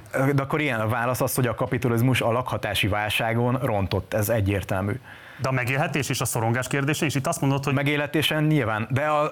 Én mondom még egyszer, a szegénység, a napról napra tengődés és a jövőkép teljes hiánya az, ami szorongó, depresszív, közöns emberek garmadálát termeli ki, futószalagon, a szocializmus megszűnése óta különösen megfeszített tempóban. Itt szerintem van egy lényegi különbség a te megfogalmazásodban a szocializmus időszaka és a kapitalista korszak között. Itt akkor kettő, kettő gondolatot most, így egyben, lehet, hogy nagyon gyorsan fogalmaztam. Az, hogy, az, hogy itt kikerültek nagyon sokan a versenyszektorba a 90-es, vagy 90-ben, akkor így mondom, és a szocializmus ideológiai hagyatékát azt itt hagytuk a, a kádári kis proli mentalitást a fejekben, az, az egy olyan elegyet szült a magyar fejekben, hogy egyszerűen szörnyű. Tehát a mentális állapot szörnyű, és cserében, mivel a gazdasági állapotban meg nem vagyunk olyan jók, ezért abba is bénák vagyunk. Uh-huh. Tehát van egy rossz mentális állapot, meg van egy rossz gazdasági helyzet, és akkor erre uh, rájöttek például, hogy az EU bevezetésével a multik, és akkor azért tartunk ott, ez egy nagyon sokrétű probléma. Most azt mondom, hogy a, tehát mondjuk a, ide jött az Audi Győrbe, és hogy onnantól kezdve, hogy eljött az Audi, például a Győrbe az albélet árak tényleg az egekbe lőttek onnantól kezdve. Akkor innentől kezdve el lehet dönteni, hogy ez most jó vagy rossz. Nyilván az Audi megjelenése segített az országnak, mert adott nem tudom hány munkahelyet például. De cserébe a fiataloknak a lakhatását nehezítette. Tehát, hogy Oké, okay, tehát egy mondatba összefoglalni ezt lehetetlen, mert olyan, olyan összetett ez az egész probléma. De valaki tudunk egyezni, hogy a 90 után bevezetett termelési gazdasági rendszer az ezekre az alapvető társadalmi krízisekre nem tudott igazából megnyugtató megoldást kínálni. Nem, ez, ez kijelenthető, igen, viszont én szívesen várom azt a társadalmi uh, és berendez, vagy berendezkedés, vagy a konszenzuális világrendet, ami, ez, ami jobb, mint a kapitalizmus, és akkor én oda le fogom tenni a voksom. Jelenleg úgy néz ki a világon, a jóléti államok példáját meg kell nézni, hogy, hogy jelenleg ez a legjobb. És igen, megint csak a statisztika, ez ilyen a háború civil áldozata, most a fiatalok lakhatási válsága, akinek, aminek egyébként én is, tehát oké, nem vagyok fiatal, de én is azért elég, eléggé a pénztárcába kell nyúlni, amikor vennék mondjuk egy házat vagy lakást. Nyilván. Ez, ez... Bocsás, tehát ugye a balosokat mindig azzal szokták ekézni, hogy hát mondjatok jobbat, mint a kapitalizmus. Ugye azért szerintem a legtöbb baloldali ö, alapvetően a kapitalizmus szabályozását veti föl első lépésként, hogy azért az is már egy hatalmas erőlépés lenne, ha elfogadnánk azt, hogy nem kizárólag csak a piac törvényei képesek szabályozni mondjuk egy társadalmi berendezkedés alakulását, hanem például más típusú közösségi megfontolások, állami beavatkozás és így tovább is lehet, és az önmagában még nem sztálinizmus. Nem, én azért mondom, hogy én nem akarok véletekbe gondolkozni, tehát legyünk, nyomjuk kapitalizmus, kapitalizmusba, aki többet dolgozik, vagy ügyesebben dolgozik, az keressen többet. De az állam részben, tehát mondjuk a rászoruló rétegeket jobban támogassa. Mondjuk a családi pótlékon emeljenek, ami nem tudom hány éve nem emeltek már, csak egy, egyetlen egy példa. Azt a... mindenképpen tapsoljuk meg azért ezt a fiatalembertől. Már csak azért, mert itt ültök most már lassan két órája.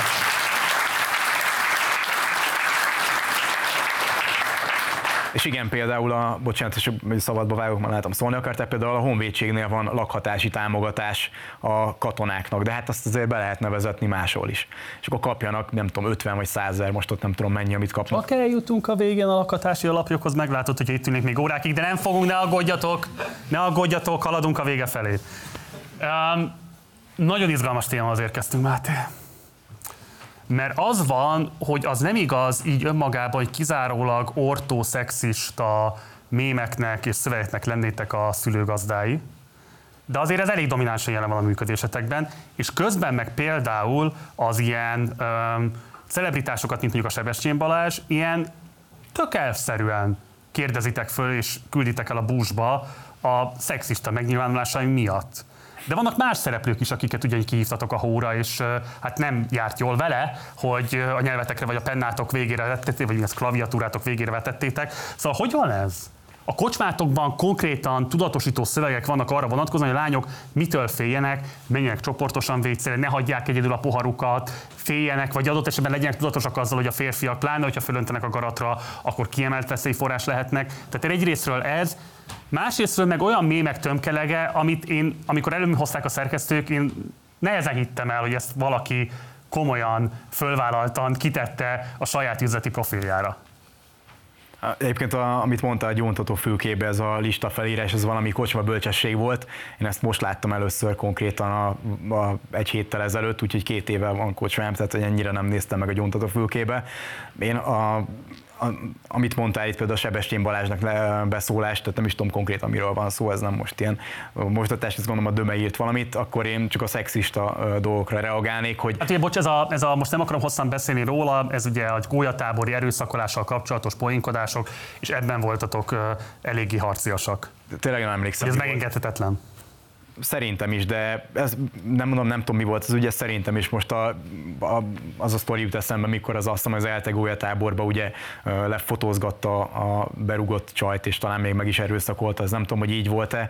Tehát az, volt, ez a, is volt más, és nem egy nagyon szörnyű történet. Most igen, tehát, csak azt akarom mondani, hogy a nőkkel szembeni erőszak és bántalmazás kérdésében ilyen tök szelektív az, hogy mikor vagytok ilyen nagyon-nagyon elejtérőek, és nagyon-nagyon ö, szolidárisak a nőtársakkal, máskor meg ilyen, hát tényleg magatok is ugye ennek a típus típusú retorikának a szorgalmazói és elkövetői. De mire gondolsz? Tehát... Akkor nézzük meg. Na, hát... Ott van az első, hát nők, mikor úgy beszélsz velük, mint akikkel a seggedet törlöd, és egy hát nagyon kínálkozó lány képét lehet látni a mém alatt. Ja, most reagáltok, hogy lesz még több mém? Lesz több, de reagálj rá. Ja, jó, akkor erre. Na, hogy ez pont ugyanaz, mint az alkoholizmus, ez egy nyilvánvaló, tök egyszerű sztereotípia reflektálsz, hogy a, igen. a csajok, igen, hogy a csajok az iránt érdeklődnek, akik, akik nem kaphattak meg, és aki nem érdeklődik iránt. Mert a csávók nem. Én nem ezt mondtam, ez, ez, ez Akkor miért nincsen csávós mém? Mert a, mert a nőknél sokkal jellemző ez a sztereotípia. Jaj, Máté, Máté. A csávók azok nem szoktak. Azt a nőknél ez jellemzőbb. Az, hogy, a, az, hogy eljár, hogyha, tehát amit mutat a mém is, az egy rendes társadalmi sztereotípia, hogy nem a, a csajok nem a jó fiúkat kedvelik, akik loholnak utánuk, hanem ők a rossz fiúkat kedvelik. Legalábbis ez a sztereotípia, hogy ez igaz, vagy nem igaz, azt majd eldönti mindenki. De ti, hát ti azt a döntést hoztátok, hogy ez igaz. Ezt nem mi osztuk el, mi reflektáltunk egy ilyen társadalmi Sztereotípiára, amit megerősítettetek ezzel a mémmel. De mi, hogyha rámutatsz egy sztereotípiára, akkor megerősíted mindenképpen? Akkor már nem lehet beszélni hát semmi. Elismerőleg mutatjátok ezt a sztereotípiát. De mi, mi ebbe az elismerő? Ez egy jelenség, egy tény, ott van. A... Nem tény, a tény az, hogy megcsináltátok. Az, hogy a nők így viselkednek, abban semmi tényszerűség nincs. Hát a, mondom, a sztereotípiák alapján a nők azok iránt elkezdenek érdeklődni. Hány hollywoodi film szól erről, hogy nevet De azt értem, hogy ez a sztereotípia, csak nem igaz, ez a lényeg a sztereotípiának. Szerintem a sztereotípia azért sztereotípia, mert nem igaz.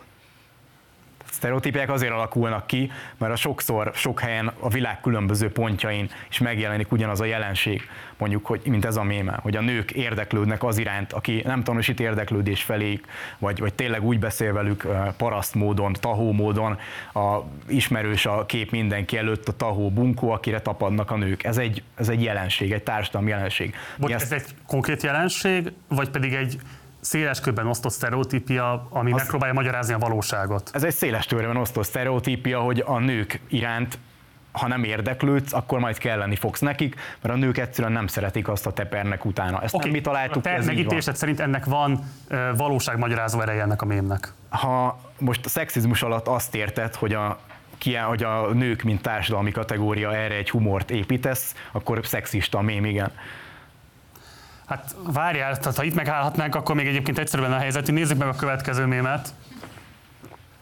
Amit a nők hisznek, hogy csinálni fognak, akkor, ha összeomlik a gazdaság, ugye itt a éhezők viadalában látunk egy warriort, és akkor valójában, amit tényleg csinálnak majd, ha kit, ha összeomlik a gazdaság. Várnak, ugye... a, várnak a buszra, hogy mehessenek a... uh-huh. Uh-huh. Szerintem nem én készítettem a mémet, szerintem itt az alkotó, akkor mondom, hogy mire gondolhatott, ami miatt ez... Elmondtad. Ami, ami miatt ez uh, vicces lehet, az az, hogy a, a prostitúció az egyik legősibb szakma, amire minden társadalmi korban, helyen és időben szükség és igény volt. Azt mondta, hogy ez igazából a férfiakról szól, hogy háború esetében nem harcos társként fogják maguk mellé emelni a nőket, hanem kirakják a szérűre, hogy akkor ott keressék meg a... A nők ne harcoljanak a háborúban, nyilván akkor most meg hímsolvista vagyok, hogy a férfiak menjenek. Ez az a ukrán nemzeti frontnak mond el, de... Tehát ér, értem, igen, itt bele lehet azt is látni, de én inkább azt mondanám, hogy talán várnak a buszra. Ami nem jön, mert ugye világválság, vagy gazdasági válság van. Uh-huh.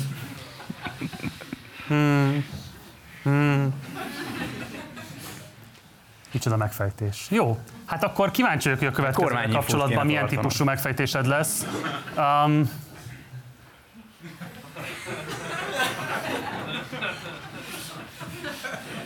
még ismerek is nem egy ilyen embert. Tehát, hogy ez a, ez a... Mi, mi, mi, milyen embert ismersz, Máté? Hát ez a tipikus, amit a Hollywood elítetett, a karrierista nő, aki csak a karrier, a egy éjszakás akármik, és amikor már kikosaraztam mindenkit, aki családot akart, mert már 40 évesen meglett a karrier, meg amit tényleg szeretnék, az élettől szakmai szinten, akkor most már tényleg kiéltem magam, most, most jöhetne valaki normális. Aha. Ez létezik. Na most Máté, az Értem, ehhez hogy képest, amit most elmondtál, mondani. itt az van, hogy két szemetes láda van megfeleltetve Kiraktunk női vaginákkal. Oké, okay, kira, volt ilyen mém kirakva. Az egyik vagina szűknek Ez van ábrázolva, a másik tágnak. De ebbe belelátni vaginát, az az igazi szexizmus. Én Aha. Tehát, hogy valójában a mém értelmezője a rossz, a ti szándékaitok azok felvilágosultak és igazságosak voltak. Én inkább azt mondom, hogy, hogy ebből a mémből, ami mondjuk ez a szöveg, de a formátum ugyanez, abból volt több fajta Isten. Az volt, biztos. Volt, amin a szalán szendvics volt, és egy kicsit jobban kilógott például, vagy ilyen.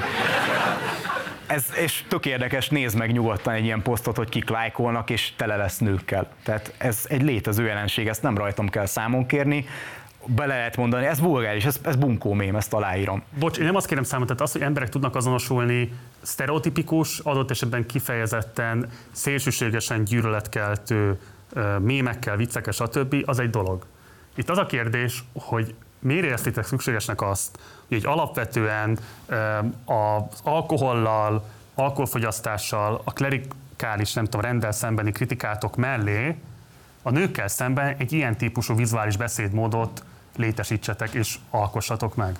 Mert azért, mert mi azt gondoljuk, hogy a humorban ott a halála, amikor nem lehet valamivel viccelődni, és a humornak lesz ilyen szent tehene. tendenciózusan nők kárára vicceltek. Férfiak, mert a nőknél ezen lehet viccelődni, a férfiaknál meg kevesebb, szerintem a nőknél több, ezt a nők is tudják, több dolgon lehet viccelődni, mert, mert nyilván ők ki lehet sarkítani nagyon sok olyan pontot. A férfiaknál azt lehet kisarkítani, hogy, hogy ők előbb halnak meg, és olyan mémeket szoktunk kirakni, hogy leesik a létrán, meg mindig hülyeségeket csinálnak. Tehát vannak ezek a pontok, amiket ki lehet sarkítani minden. A nőknél tipikusan ez, hogy, hogy igen, minden újukra üt egy csávó, de amikor már kéne az igazi, akkor kiélték magukat. És ez a kapuzárási pániknak az egyik ilyen bemutatása. A férfiaknál azért ez nincs, tehát a férfiaknál nem jellemző a kapuzárási pánik, a nőkre jellemző a kapuzárási pánik. Most azt, hogy mi egy mémbe bemutatjuk, attól nem szexisták leszünk, hanem bemutatjuk a valóságot. Már én próbálok hallgatni téged, de az a baj, hogy nem tudom nem úgy érteni a szavaidat, mint hogyha benne lenne egy ilyen nagyon-nagyon mély megbántottság vagy sérelem. A nőkkel szemben in generál ne, nekem nem a nőkkel szemben van megbántottság érzés, hanem azzal van, hogy kirakunk egy mémet, amin nők, nőket ábrázolunk, akármilyen helyzetben. Nőkkel, nőkkel poénkodunk, akkor azt nem számon kérik rajtunk. hanem női testeket redukáltok le, a nemi szervükre, ez a, és ez alapján feltételeztek róluk ilyen vagy olyan magatartásokat. Igen, ez a makrónézet, amin... Makrónézet, ez a konkrét nézete ennek a mi. De ez a, kapuzárás, ez a kapuzárási pánikot mutatja be. Ha most lehoznál egy szakcikket a kapuzárási pánikról, akkor nem, benne, tehát nem lenne elérése. Akkor innen, tehát értem én, hogy bántónak találhatja ezt több ember, köztük gondolom te is, de ez egy mémen mutatja be, hogy a kapuzárási pánik az egy létező jelenség. Azt, hogy bemutatja... Kormányszavújának lenne, komolyan mondom. Ebből a mémből a kapuzárási pánikot kihozni. De hát mert micsoda? Tehát ez, ez azt jelenti. Tehát... Hát tegye fel a kezét, aki a kapuzárási pánikra gondolt, mikor meglátta. Na jó, de azt látom. Jó, hát van még azért ebből, nézzük meg, hogy honnan jött. Üm... Na, ezt mondom, én, én, meg, én nem is erre gondoltam. De itt azt kell érteni, hogy van, a, van az egyszerű, olcsó commerce meg is burger, meg vannak az értékelt Máté, tehát, hogy azért burgerek. Bocs, Máté, azért nézzük egymást teljesen hülyének. Tehát hogy az a kérdésem, hogy szerinted kívánatos az, hogy ilyen módon beszéljen egy nagy elérésű mémoldal a nők tömegeiről? Hát a kétféle nő létezik, akkor nem a tömegére, hanem az összes nőről beszélünk, aki mindenki eldönti, hogy hova sorolja magát a, a gagyi commerce burgerhez, vagy a, az értékes kézműves burgerhez. De amit előbb mondtam, arra tudok reflektálni, hogy igen, ez egy ortó poén, de ettől még egy poén. És onnantól kezdve, hogyha elkezdünk poénokat cenzúrázni, meg amit a baloldal csinál, hogy akkor meghúzzuk, hogy mivel lehet viccelni, meg mivel nem, és akkor az Amy Schumeren hahotázni Nem, kell, de bocs, a én nem férfi humorista Azzal viccelsz, amivel akarom, én csak szeretném, hogyha viccelsz valamivel, akkor vállalnád annak a következményeit. És például mi a következő? Az a következmény, Hát hogy most ez szexistának bélyegzel engem. Vállalom. Ez szerintem meg nem szexista. Attól, ha Várj, várj, most akkor szexista vagy, vagy nem vagy szexista? Szexistának bélyegzett, de én meg nem tartom magam szexistának attól, hogy nőkön poénkodunk, egy nőknek szóló poénnal, mondom, nem tudom, Nőknek ráadásul azt mondod, hogy ez Mondom, nézz, szól? nézzétek meg az ilyen a, a nőkkel, nőkkel kapcsolatos mémeknek a komment szekcióit, a, hogy kilájkolták a posztot, és 80%-ban nők. Ezen nem a férfiak nevetnek. Ez a nőkben is ugyanúgy egy széles spektrumon mozognak, és igenis, nagyon sok nő szereti a, az alpári ortóhumort. Bocs, azt szerintem egy nagyon izgalmas kérdés, és tényleg nagyon izgalmas, hogy nők miért azonosulnak az ilyen típusú, abszolút degradáló humorral, és hogy miért érzik adott esetben azt, hogy nekik a lájkolásukat vagy a te- tetszésüket kell kifejezni ezzel kapcsolatban. Simán lehet, hogy tetszik nekik, el tudom képzelni, simán lehet az is, hogy egyfajta azonosulás miatt teszik ezt, nem tudom, nem, ez, ez megér egy kutatás, abszolút érdekes. lenne. Én csak azt kérdezem, hogy te, mint a legnagyobb elérésű Facebook oldal működtető, nagyon sok aspektusáról beszéltünk ennek a kérdésnek. Nem érzed ízléstelennek azt, hogy ilyen fogalmazásmódot engedsz meg magadnak a nőkkel szemben? Én inkább azt mondanám, hogy ezt szerintem ez a mém, ez tök régen ment ki. Tehát, hogy De kiment? Miért ment ki? ki, kiment, mondom, amit mi is mondtunk, hogy a, azért mi is átmentünk egy elég nagy személyiségfejlődésen, és a Tibi atyával együtt karakterfejlődésen. Ez egy hiba? Én nem azt mondom, hogy hiba, de azért tényleg kitöröltünk egy csomó régi mémet például, amit így visszatekintettünk, és én nem tudom mikor ez a mém, de ez, az, hogy nem az elmúlt két évből van, például azt garantálom. De Törölnéd ma már? Azt nem mondom, hogy kitörölném, mert, mert föltettem az internetre, ott van, maradhat, nem raknám ki újra, inkább azt mondanám. Oké, okay. ezt nem tudjuk, hogy mikorról van. Az előző két mém, amit láttunk, az 2019-ből van. Ezt mondom, hogy szerintem két-három éve voltak ezek. Ma, manapság, 2019 mikor, ugye akkor az a kérdés. 2022 van amúgy. Jó, nézzük meg az utolsót. Um,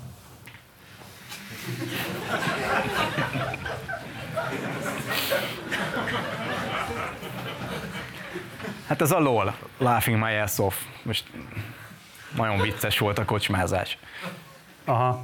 Hát ugye ez különösen azért érdekes, mert ugye itt valóban a péntek esti kocsmázásra utaltok, De tényleg, igen. és ugye a saját borkápolnátokban meg arra figyelmeztetik a nőket, hogy mire vigyázzanak azért, hogy ilyen bűncselekmények áldozataival ne Az válhassanak. miért, miért bűncselekmény? Hát nézd, én azért azt, Onnan, de ez most ott az, azt a Barbie babát, ha jól látom, az ánuszával kiforgatva, félbevágva láthatjuk, míg az előző képen pedig hát nyilván, de- láthatóan földíszítve. Fölteszem, valami történik ezzel a Barbie babával de- péntek este és szombat reggel között, és azt hiszem, hogy ez nem válik a hasznára, de meggyőzhetsz az ellenkezőjéről, nem tudom, hogy hogyan fogsz, de kíváncsi vagyok rá. akkor értelek, igen, bele lehet látni azt, hogy két darab lóval ketté tépték, utána meg kútfúróval kitágították.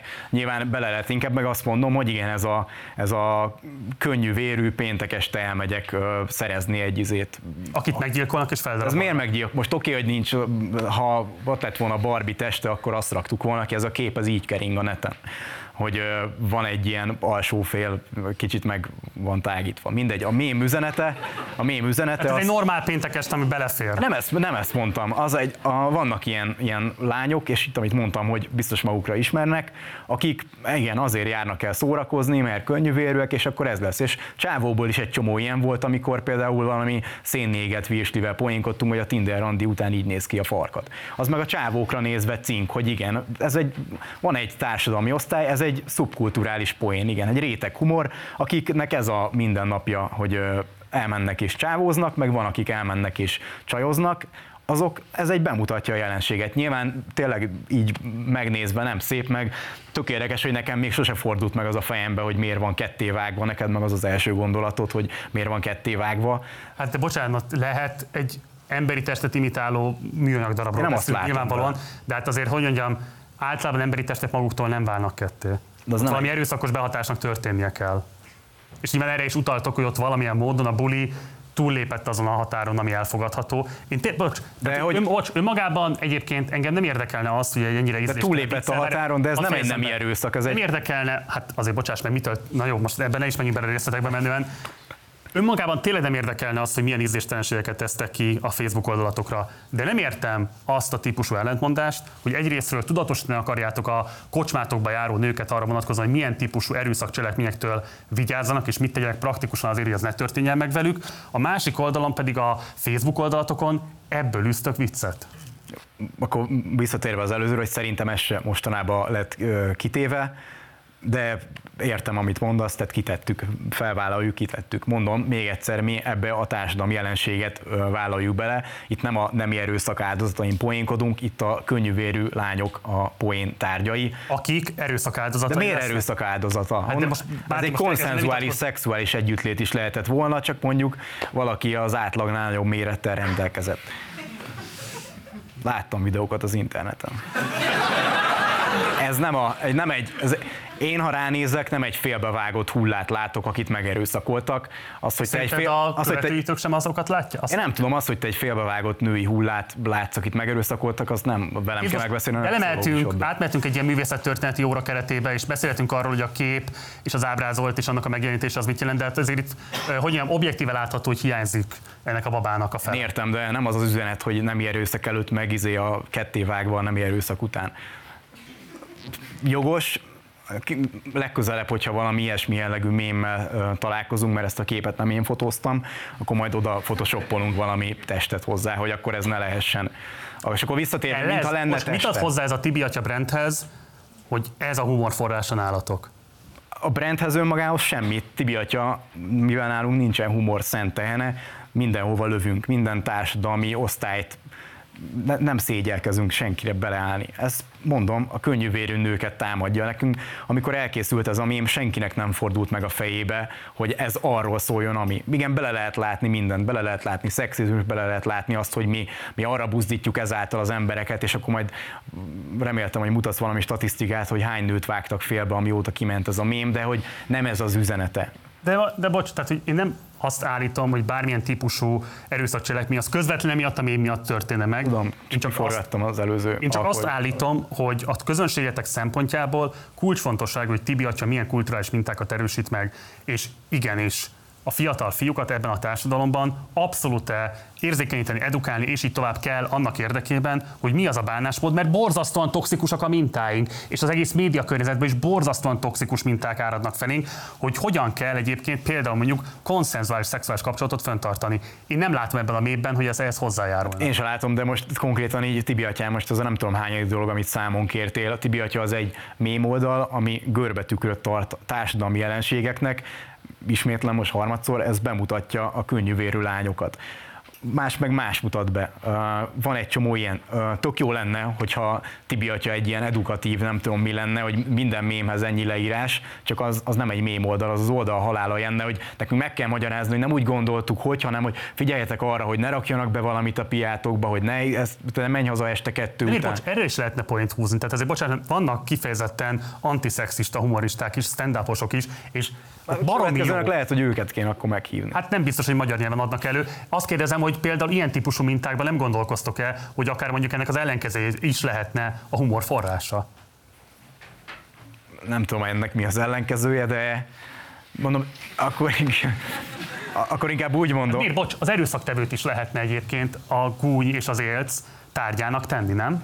ez, hogy milyen gáz, amikor megerőszakolsz valakit. Hát az, hát, hogy, jó, akkor inkább úgy mondom, hogy szerintem ez a mém, ez mondom, hogy ez is legalább két éve ment ki, mostanában 2017-es.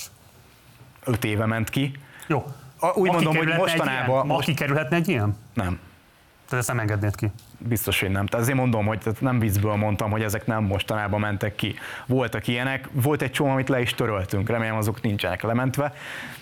Voltak ennél durvábbak is, de mondom, hogy a 2017 az még nem a szólybolykodásnak az ideje volt, amikor mindenki mindenem megsértődött, akkor ezt még a nők is poénra vették. De Ez én nem megsértődöm, én csak azt mondom, hogy olyan társadalomban hetente egyszer párkapcsolati erőszak áldozata lesz egy nő. meg férfi, tehát azért ne bagatelizálj. Férfiak esetében ez nincs olyan gyakorisággal, mint nők esetében, a nők esetében ez hetente egyszer megtörténik, és nagyon nagy a látenciája a nők sérelmére elkövetett bűncselekményeknek. Szóval egy ilyen társadalomban szerintem nem tagadhat, én nem azt mondom, hogy ti ösztönzitek a bűnelkövetést, de hogy relativizáljátok ennek a bestialitását, azért az nehezen tagadható. Mondom, én ebbe, tehát ebbe, aki nem erőszakot lát, az nem, nem az én készülékemben van a hiba szerintem. Én értem, hogy te nem erőszakot akarsz belelátni, meg még esetleg más bűncselekményeket, én ebben más látok bele. Tehát Akkor azt mondod, hogy ez többet árul el rólam, mint rólad. Előbb is mondtam, szerintem igen. Oké. Okay. Nem, ez mindkettőnkről elárul valamit, te érthető módon te szkeptikus vagy az egész munkásságunkkal kapcsolatban. A kérdés is részben jogos, azért mondom el nagyon szívesen, hogy mi ebbe egyáltalán azt nem, azt láttuk, vagy azt nem láttuk be, amit te gondolsz. Viszont szerintem a legfontosabb gondolat az, hogy ez öt éve került ki, és hogy mostanában már nagyon nincsenek ilyen poénok. Ez egyrészt a mi jellem és karakterfejlődésünk volt, a másik meg ugye, amit mondtam korábban, az a, az algoritmus is most már ezeket nagyon beszabályozza, tehát hogy nem szabad és nem is akarunk ilyen poénokat kitenni, mert egyszerűen annyi ember sértődik meg a dolgokkal. Lesz-e Tibi Atya vala a mozgalom, vagy még inkább párt? Hát, az egy nagyon jó kérdés, nem tudom. Még, még nem gondolkoztunk erről. Vagyis, bocsánat, kizárni nem tudod? Kizárni nem tudom. Az látszik, hogy van igény arra a, arra a gondolkodásra, amit képviselünk. Most nem a mémekről beszélek, hanem azért... Arra is van. Arra is van igény, de nyilván olyan, olyan vonalra... Más kérdés, hogy az jó-e? Igen, olyan vonalra nem is gondoltunk, hogy mondjuk tehát ugye, politika, politikai irányba ez, de azt, azt tökre el tudom képzelni, hogy, hogy azt, amit mi tudunk képviselni itt Magyarországon, amire tényleg nagyon nagy igény van, hogy kicsit objektívan kiemelni mindenhonnan a jót, nem szekértáborosodni és sarat dobálni a másikra, hanem igenis elismerni azt, hogyha valaki mást jól csinál. Tehát erre van egy, egy nagyon nagy lyuk, ami most kialakult. És ez nem csak most alakult, hanem már 2018-ban is. Ez egyszerűen ez a, hát ezért nem működött ugye az összefogás sem, már akkor sem. Meglátjuk, én semmit nem zárok ki, én szeretnék jót tenni ebbe az országban, nekem már az elmúlt években is azért mondtam, hogy ez tök régi, szerintem ilyen 2020, főleg a Covid óta így a munkásságomat az vette át, hogy, hogy én szeretnék valamit jól csinálni és edukálni az embereket, és azért nem is kerülnek mostanában ki ilyen mémek ennek ellenére, vagy hát ezzel szemben inkább sokkal több társadalmi kérdéssel, kulturális kérdéssel, vagy akár én mondjuk a saját vonatkozásomban, akár mondjuk a, a blokklánc és kriptovaluta kapcsán edukálni az embereket, tehát hogy valamit azért segíteni és visszaadni. Úgyhogy ha ez, az, ha ez azt látjuk úgymond ugródeszkaként, hogy egy szélesebb társadalmi támogatottságot tudunk kapni, és mondjuk jót tudunk azzal cselekedni, akkor nem zárom ki azt, hogy ebből egyszer majd egy mozgalom legyen. Most azt, hogy pártot csinálni, azt így nem tudom, nem álmom. Benned van politikai ambíció? Hát ezen gondolkoztam sokat, ilyen frontline-os politikusként semmiképpen. Tehát azt így nem annyira szeretném, hogy így ott lenni az élvonalba, de azt így simán el tudom képzelni, hogy ilyen, ilyen vises habony Árpád, vagy nem. Tehát, hogy tehát, hogy így a, a hát... Ő a példakép? Tehát ő az a nem, szerepkör, ami ő, ő az a leginkább tudnál azonosulni? Nem, ő a, ő a legegyszerűbben felidézhető példa, aki ismert mindenki számára, itt a nevetésből is lehetett hallani, hogy őt úgy, tehát, hogy ott van a pártban egy fontos ember, de hogy mégsem ő van a vonalban. Tehát én is inkább valami ilyet tudok elképzelni, hogy, hogy uh, nyilván nem akarok uh, tótum faktum lenni, hogy mindenhez értsek, de mondjuk uh, bizonyos szektorokba nagyon szívesen együtt működnék abból, hogy mondjuk a fiatalok mentális egészségén dolgozzak, és, és látom, hogy milyen problémák vannak, és arra mondjuk valamilyen megoldást javasoljak. Tudom, hogy a Döme nem ül itt, de érdekel, hogy te mit gondolsz erről. Azt jól sejtem, hogy a Dömében komolyabbak a politikai ambíciók, mint benned? Tehát, hogy lehet, hogy ő elő fog ilyen szempontból váltani? Nem hiszem, hogyha valamit csinálunk, akkor úgyis együtt fogjuk csinálni. Ez egy erős szövetség. Igen nem, nem sok erős szövetségem van az életben, inkább kevés, de hogy ő, ő az egyik, aki... A legmeghatározóbb? Hát vele itt tényleg azért, ez, hogy mondjam, ez egy igazi bajtársiasság alakult ki a, az elmúlt tíz évben, tehát hogy tényleg annyi mindenen átmentünk, azért nem véletlen, hogy a, tényleg a bajtársi szövetségnél nincs erősebb semmilyen akár katona, akár mondjuk a mentősöknél, tehát hogy ez a a tűzoltóknál, tehát ezeknél a szerveknél, aki együtt átmegy annyi bajon, és átvészelik, és megoldást találnak, és tudnak előre menni, és szintet lépni, megkérdőjelezni önmagukat, szembenézni azzal, hogy régen mit csináltak, és uh, reflektálni is rá, még ha így csak így viccesen is, azért mellé tettem, hogy most már ilyeneket nem csinálni, vagy ilyeneket nem raknánk ki. Uh, szerintem igen, ez egy, ez egy olyan fontos szövetség, ami oda is együtt visz majd el minket, hogyha megérkezünk majd. Tehát ha valaha lesz belőletek politikai formáció, azt mindenképpen együtt csináljátok. Szerintem azt nem, nem, nem is tudom elképzelni, hogy így tehát politikai formáció az nem, tehát hogy a pártban nem is gondolkozok. De a hogy, mozgalom az nem egy kizárható dolog. Hát most a mozgalom, amit hogy több ember összedugja a fejét, hogy csináljanak valamit, akkor hívjuk Akár közép távon is várható ezzel kapcsolatban valami mozgás tőletek? Hát én úgy gondolom, hogy az idei évnek a nagy sóját azt úgyis elviszi majd a gazdasági válság, ami jön. Úgyhogy uh, most... Az lesz a hívó szó Tibi atya mozgalmára? Hát tudom, mert a Hitler is mikor jutott hatalomra. Nem, uh, de semmilyen, csak azt mondom, hogy nem, nem azt hittem erre akarsz. Nem, az asszociáció, hogy egy kicsit lenyűgöznek így a második óra vége felé, de hát nem, az a... ez a magad, csak én is processzálok. Hát ilyen nagy politikai változásokat mindig valami nagy gazdasági recesszió követelt meg. Most nem tudom hány környező országba vagy európai országba bukott meg a miniszterelnök például a Covid miatt és a, nyilván a, amikor valamelyik országnak a gazdasága az komolyan sújtva van, meg társadalmi sértettség, ott változás van, és nyilván szerintem én ezt így tartom, hogy, hogy igenis, ami jólét van egy országban, addig senki nem akar változást, mert miért akarna változást valaki, amíg viszonylagos jólét van. Magyarország ennek nem a cáfolata? Már hogy? Két év Covid, beszakadó gazdaság, infláció. Oké, okay, de, de azért, azért mindenki látja, hogy milyen pénzosztás volt, meg azért azt nem lehet elvitatni, hogy azért épült az ország. Tudom, hogy hova is kerültek még pénzek, de azért bármi, bárki bármit mond, azért szerintem viszonylagos jólét volt itt Magyarországon. Nem csak, ez nem elsősorban a kormányunknak az érdeme, sőt, inkább nem a kormányunk érdeme, a makrogazdasági számok Amerikától elkezdve egész Európán, hát a 2008-as világválságtól elkezdve meredeken fölfelé ívelt minden. Akkor még behoztak ugye az EU egy csomó pénzt, a multik is. Tehát itt azért épült tök jól az ország, rengeteg munka volt, most a közmunka jut csak például. Biztos, hogy egy Tibi mozgalomra hogy mi szükség lenne? Igen, tehát hogyha alapvetően épül szépül az ország, és minden rendben van, akkor mit tud ezt hozzátenni Tibi atya mozgalma?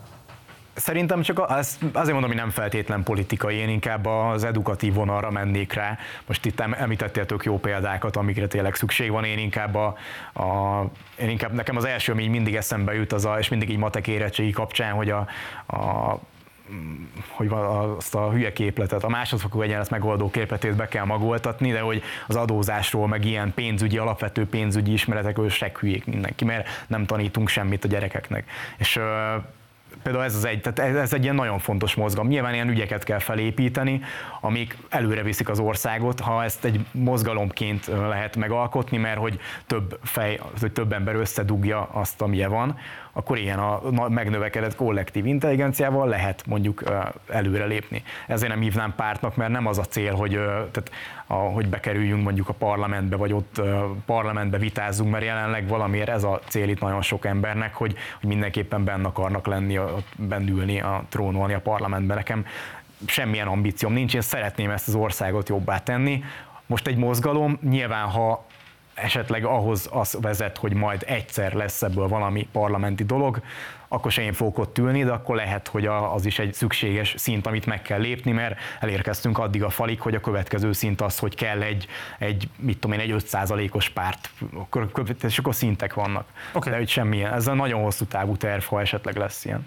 És akkor zárásként, mi a baj? Ugye 2018-ban és 2022-ben is nyilvánosan bocsánatkérésre szólítottatok fel engem, a választási kudarcban, győzelemben, ugye melyik oldalon nézi az ember, játszott szerepemért. Elmondott, hogy mi a kritika? Nem én szólítottalak föl, de egyetértek vele. Aztán a kritika az csak az, hogy amit nem véletlenül mondtuk 18-ban, hogy nem fog működni ez az ellenzéki összeborulás, ez nem működött 2022-ben sem. Ezt, ezt teljesen objektív kívülállóként mondtam már akkor is, és mondtam most is, hogy az nem működik, hogy csak bárki, csak valaki ne. Tehát az, hogy a, amikor, a, a, nincs vita, ez okay, amikor azzá zűlött a politika, az ellenzéki politizálás, hogy O1G, és bárki csak ne a Fidesz, akkor én nem, tehát olyan, amit hogy a gondom akkor, hogy te, te ennek az egyik szószólója voltál. Az O1G-nek? Nem az O1G-nek, hanem hogy össze kell fogni. Tehát, hogy minden áron... Oké, okay, és ezért még kell bocsánatot kérni? De mondom, nem én írtam, szerintem nem kell bocsánatot kérni. Tehát, azt mondod, hogy egyetértesz vele. A tartalmával igen, de nem a bocs, tehát azzal, hogy ez szerintem egy gond, hogy összefogásra búzítottál mindenkit, az szerintem egy gond, de szerintem emiatt azért nem kell bocsánatot kérni, mert te a hitet szerint cselekedtél. Te úgy gondoltad, hogy ettől jó lesz, ettől jobb lesz az országnak. Te ezt elhitted, hogy, hogy ez így lesz. És uh, még az is lehet, hogy bejött volna, de nem jött be. És pont emiatt szerintem bocsánatot azért nem kell kérned, mert, mert te így gondoltad. Az, hogy most hogy mondjam, csúnyán, most palira vettél nagyon sok embert, akik, akikkel elhitetted ugyanígy, hogy, hogy ez működni fog, az, vagy velük elszámolni, szerintem velük felé, le, vagy be, az irányukba egy bocsánatkérés az, az elférne, de, de én nem mondom, hogy nem én írtam ezt a, ezt a bejegyzést. Bocs, azért miért kell bocsánatot kérni, hogyha az ember egy politikai választás esetében... Ilyenkor leszoktak mondani, nem, nem neked, hanem mondjuk politikusok leszoktak mondani, ugye, ami nagy kérdés volt, hogy hát most... Magyarországon nem azt látjuk. Ettől, igen, igen, ezt mondom, hogy például a Vona Gábor az ugye... 2018-ban igen. igen. tehát ugye a Vona Gábor az ezért szerintem egy nagyon tiszteletre méltó döntés volt, hogy ő megmondta, nem jött össze, lemond. Ennél, ami most megtörtént a mostani választásokon, és most tényleg nem rád gondolok, hanem politikusokra, ennél kevesebbé is mondtak már le választások után, vagy cégvezetők, vagy így ilyen... Jó, jó de most ne ide mindenkit, bocs, tehát most konkrétan 2022-es választáson te láttál tőlem olyasmit, hogy én agitáltam volna. Nyilvánvalóan a politikai szimpátiáimat azért nem kell hozzá nagyon nagy következtetési készség, hogy ki lehessen detektálni, de hogy őszintén a mi műsorunkban láttál olyan típusú politikai agitációt, aki lehet, hogy hiba, hogy elmaradt, de hogy láttál olyan típusú politikai agitációt, mint amit most nekem tulajdonítasz szerepként? Nem, de ismétlem, hogy te egy E per 3 beszélsz mindig, de hogy ezeket a cikkeket nem én írtam vagy Apple 2 bocsánat, tehát hogy a, ezt a bocsánat kérősdit például. Tehát én kifejezetten... Ezt a dömivel beszéljen meg, azt mondod. Igen, tehát hogy én mondom, én tehát talán itt említettem is, hogy én kifejezetten szeretem a Partizán műsorait. Én a, az Ungár Tordai vitát is megnéztem, meg egy csomó minden más szereplővel a vitáit. Én egyetértek vele. Szerintem egy hiánypótló itt, amit csináltok, csak igen, ennek vannak rossz elemei, meg jó elemei. A rossz elemei az az, hogy, hogy el lett hitetve itt egy, egy országgal az, amit te is képviseltél, amit az Osváth Zsolt is képviselt, hogy, hogy lehet valaminek a tagadásából építkezni, mert most jelenleg ez történt. Tegyük ezt végszónak és reméljük azt, hogy ez a mostani beszélgetésünk, ez a partizán jó tevékenységek közé fog majd nemesülni a nézők által is. Máté, nagyon köszönöm, hogy elfogadtad a meghívást, és köszönöm, hogy ilyen hosszan válaszoltál a kérdéseimre. Örülök, hogy itt voltál. Köszönöm szépen. Szeretnék kérni egy nagy tapsot Tóth Máténak. Köszönöm szépen. Köszönöm.